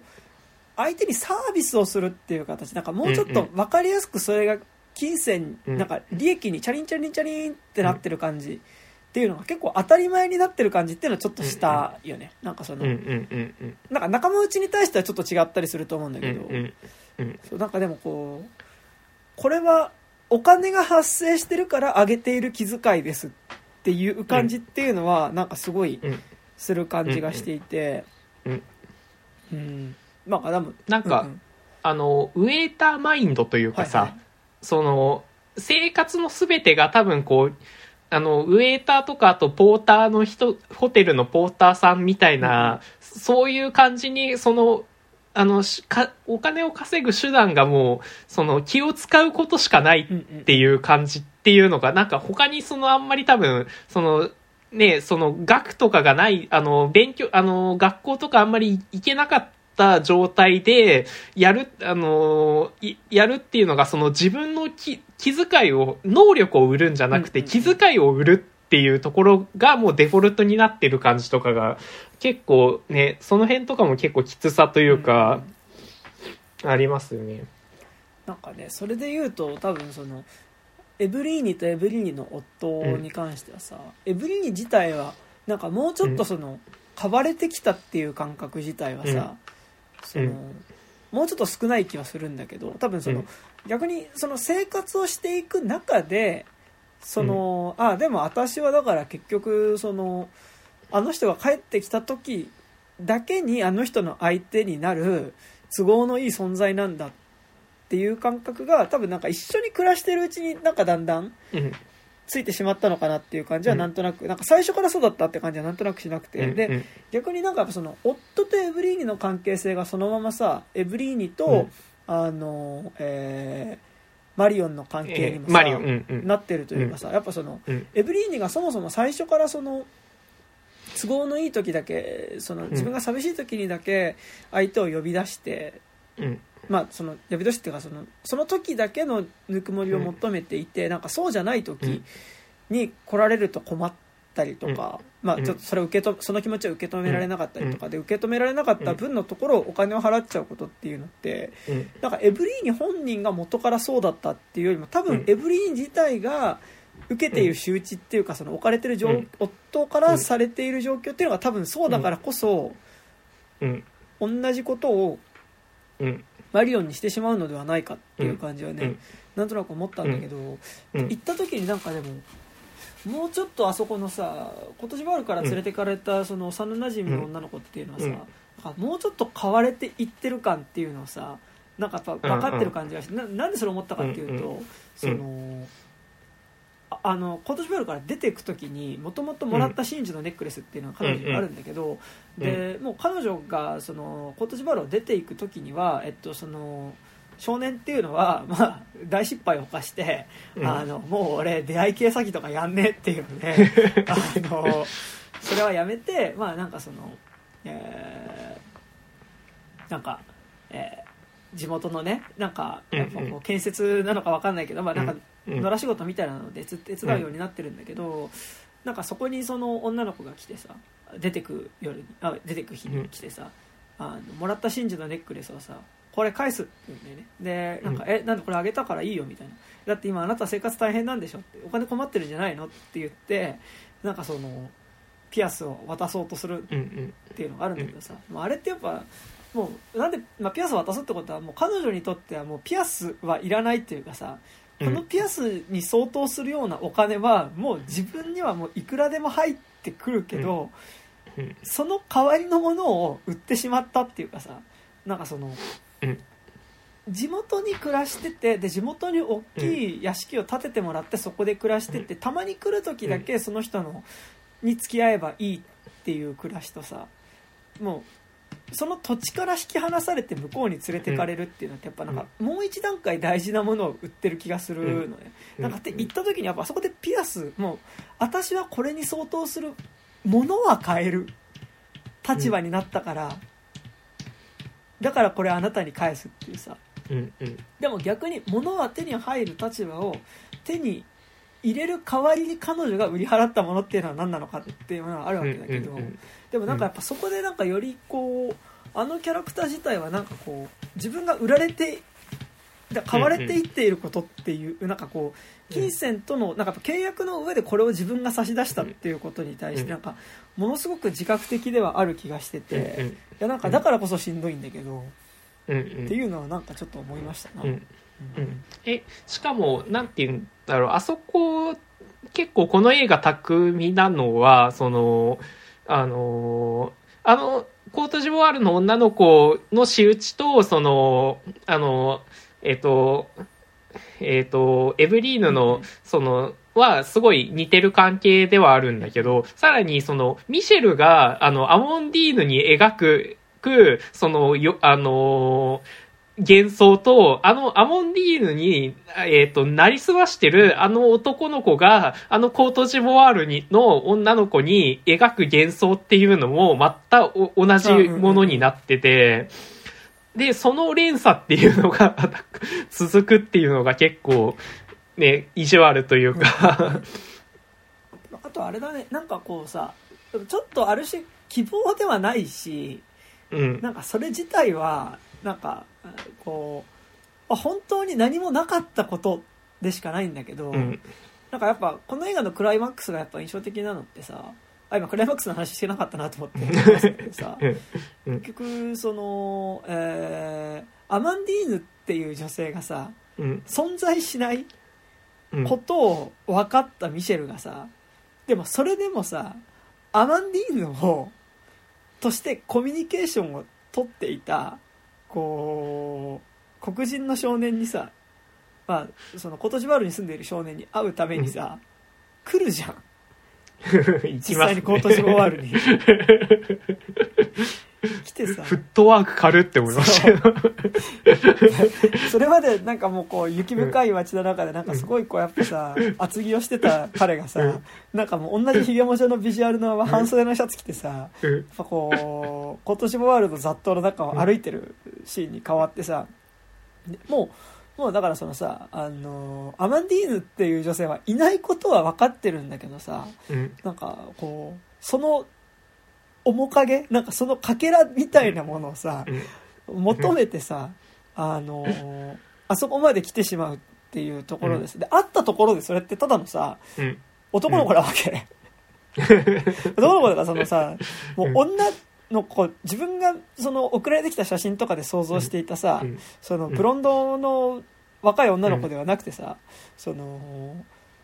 黒人のね、だからそのスラムで暮らしている少年、少年っていうかまあその男でしかなくてさ、でもそれでも会いに来てさ、それと対峙してさ、で、で、やっぱこう、まあ、掴みかかるわけだけどさ、うん。でそこでその少少年っていうかまあその男の男に掴みかかるわけだけどあので行った時にさあミシェルは掴みかかるわけだけどさうん。あれってさアマンディーヌに向けたい気持ちを彼に向けてるわけじゃん。でなんかあれってミシェルの側からするとこのやり場のないでもまあ自分の中ではもう完全にそのこう形になっているうん。そのねあのアマンディーヌへの気持ちをうん。何とかしてぶつける先がもうだからそのアマンディーヌ自体は存在しないからさぶつける先がないからそこでそのさあのアマンディーヌを後ろで動かしていた黒人の男っていうのにさ掴みかかるわけだけどさもうあれってでも結構究極っていうかさあれ本当はアマンディーヌにしたかったことだと思うんだけど。だってやっぱその会いたかったわけだからね彼はね、うんなんかって言った時になんかやっぱりあそこってある種のさそのさっき言った出口みたいなものっていうかさ、うん自分の閉塞感に対する出口だったりとかそこじゃない外みたいなものをさいやあれはなんか、お前ふざけやがって金返せみたいなことで言ったっていうよりはさ、うん。やっぱりその本当はアマンディーヌは実在しなかったお前騙されてただけだよって言われててもでもなんか自分が思っていたそれっていうのはのかけらみたいなものはそこにあるはずだみたいな感じでそこにすがりに行くっていう。うん。結構なんかやっぱあそこのさあのーもうなんかあれってまあ非常に気持ち悪いんだがでもなんかまああそこまで行くとなんかもうさその、うん。もうセックスとかでもなくなって性欲とかでもなくなっていてさ、やうん。っぱりなんかこう純粋にこう執着だけ。が見える姿にもなるしさ、うん。逆に今度それがその詐欺グループのしょ男からするとさ自分がこうなんだろうなあのうまくコミュニケーションをとってお金を取る相手として思っていたうん。その実在感がなかった男っていうのがうん。実態として目の前に現れるっていう、なんかやっぱ結構そういうことでもあって、うん。なんか結構やっぱうん。あのラストシーンでなんか割とそのこうまあでもそれは結構この作品の中で結構ずっと通底して描かれていたけど、うん。まあなんかだからその、こう形のないものを与えるっていう、なんかやっぱこう具体性を伴わないコミュニケーションの果てに、うん。でもそれっていつかちゃんと形になって帰ってくるよってういうんことをね、なんか結構描いていた話だとは思っていて、うん。なんかって言った時にやっぱあれってそのこう空虚なコミュニケーションではあったんだけど、それがなんかちゃんと形になって目の前に関係性として現れてきてしまうっていううん。ことだった気もしていて、うん。なんかねまあちょっと言い方でバーチャルなものがリアルになるっていうかさ。っていう感じはして結構なんかねあのラストシーンなんかそこに希望があるとかでは全くないんだけどうん。なんか結構。いや。うんうん。いや、でも、なんかね、あそこで、それだけだったらいいんだけど、最後にメッセージがまた来るじゃないですはいはいはか。い。あの、あのミシェルからね、ミシェルから来るんだよね。そう。あの、さっき、受信する、受信しちゃうじゃないですか。だから、あ、無限地獄だっていう。だだから多分もうさ、ミシェルはさう、ん。あの、もう、あの、アマンディーヌが、あの、アマンディーヌの正体が誰だとかどうでもいいんだよね。う んそあう。のもう、もう、なんかそのことは自分の中ではさ、意図的に無視ができてるというかさ、うん。あの、嘘でもやっぱアマンディーヌに没頭し続けるというかさ、うんあの、なんかそういう形になっていくから、うんなんかだからその、騙されていたとしても、騙されてる時のあの気持ちよかった感じがもう一回欲しいから、うん。騙されていたことは、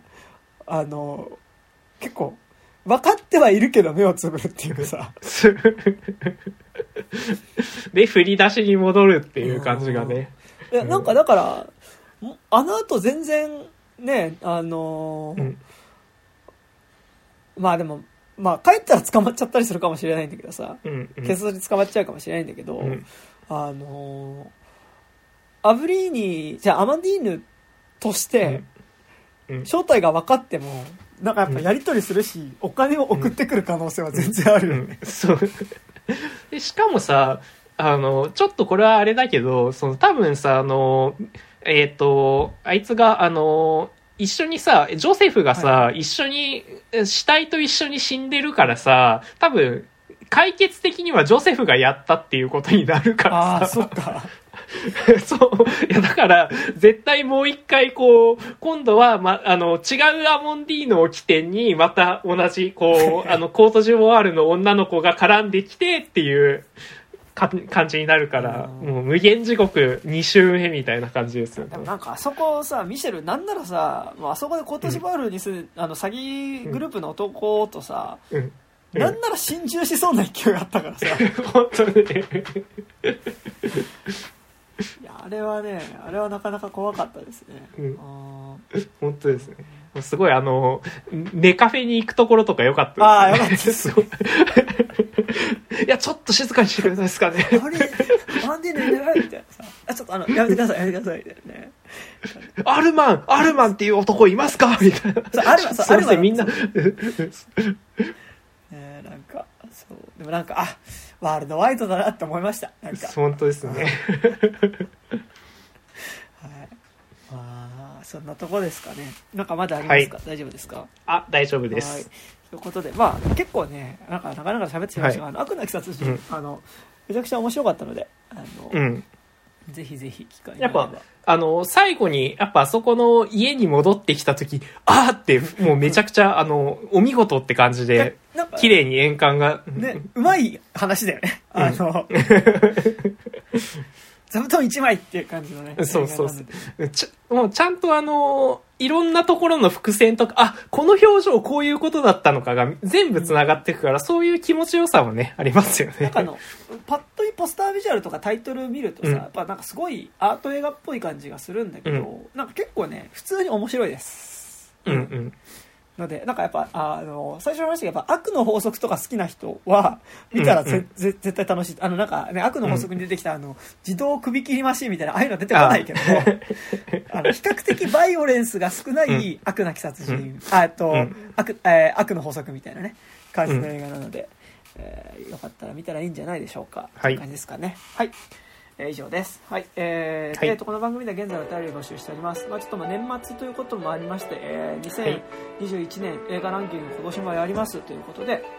はい、えー2021年日本、えー劇場公開は、えー、と配信開始の、えー、と作品の中から、えーベスト10は、えーばベスト 10& 割とワースト3の、えー、とランキングを作り、えーまあ、その作品の、えー単評でもいいですし、まあ、なんかどうしてそのリランキングになったかの理由とかを書いて送っていただけると嬉しいです。えっとはい。ただ、えっとまあ、今年ねコロナとかでなかなか劇場行けなかったとかうん新作見れなかったとかっていう人もいたりすると思いますよ。そんなおめえらみたいに年間何本も見ねえよみたいなこともあると思うので、まあ、例えば今年見た映画10本ぐらいしかなかったけどもその中でこの1本が良かったよとか言って1位この1本みたいな感じで1本だけで送ってきていただいてもいいですし、まあ、なんかあの最高ベスト10さ、えー最低ベ、えーマックスでベスト10と、えっと、ワースト3って感じなので、えーベスト1位これワースト1位これとかあの10作品あだからベストワースト合わせ合わせて13作品超えなければ、えっとえー好きな形で、えっと、ランキングの形は、えっと、マックス見出してなくても送っていただいて結構ですので、えっと、送っていただけると嬉しいです。えっと、あと、えーで締め切りは、えっと、2021年、えー12月、えー28日の、えー23時59分まで、えー日付が変わるところまでで、えっと、募集します。で、えっと、ランキング事前に送っていただいた方は、えっと、もしちょっとその直前の回とかで読めるそうな回あったら、えっと、えー順次読んでいく形にしますので、あの、ご了承くださいっていうことですかね。はい。で、アドレスとしましては 29.tiz.gmail.com、えー29は数字です。えー 29.tiz.gmail.com までメールを送っていただくか、底辺文化系トークラジオとか29歳までの地図とかで検索すると、このラジオのツイッターアカウント出てきますので、えーそちらにある DM フォームから送っていただいても結構です。はい。はい。こんな感じですかね。はい。はーい。じゃあ、ありがとうございました。ありがとうございました。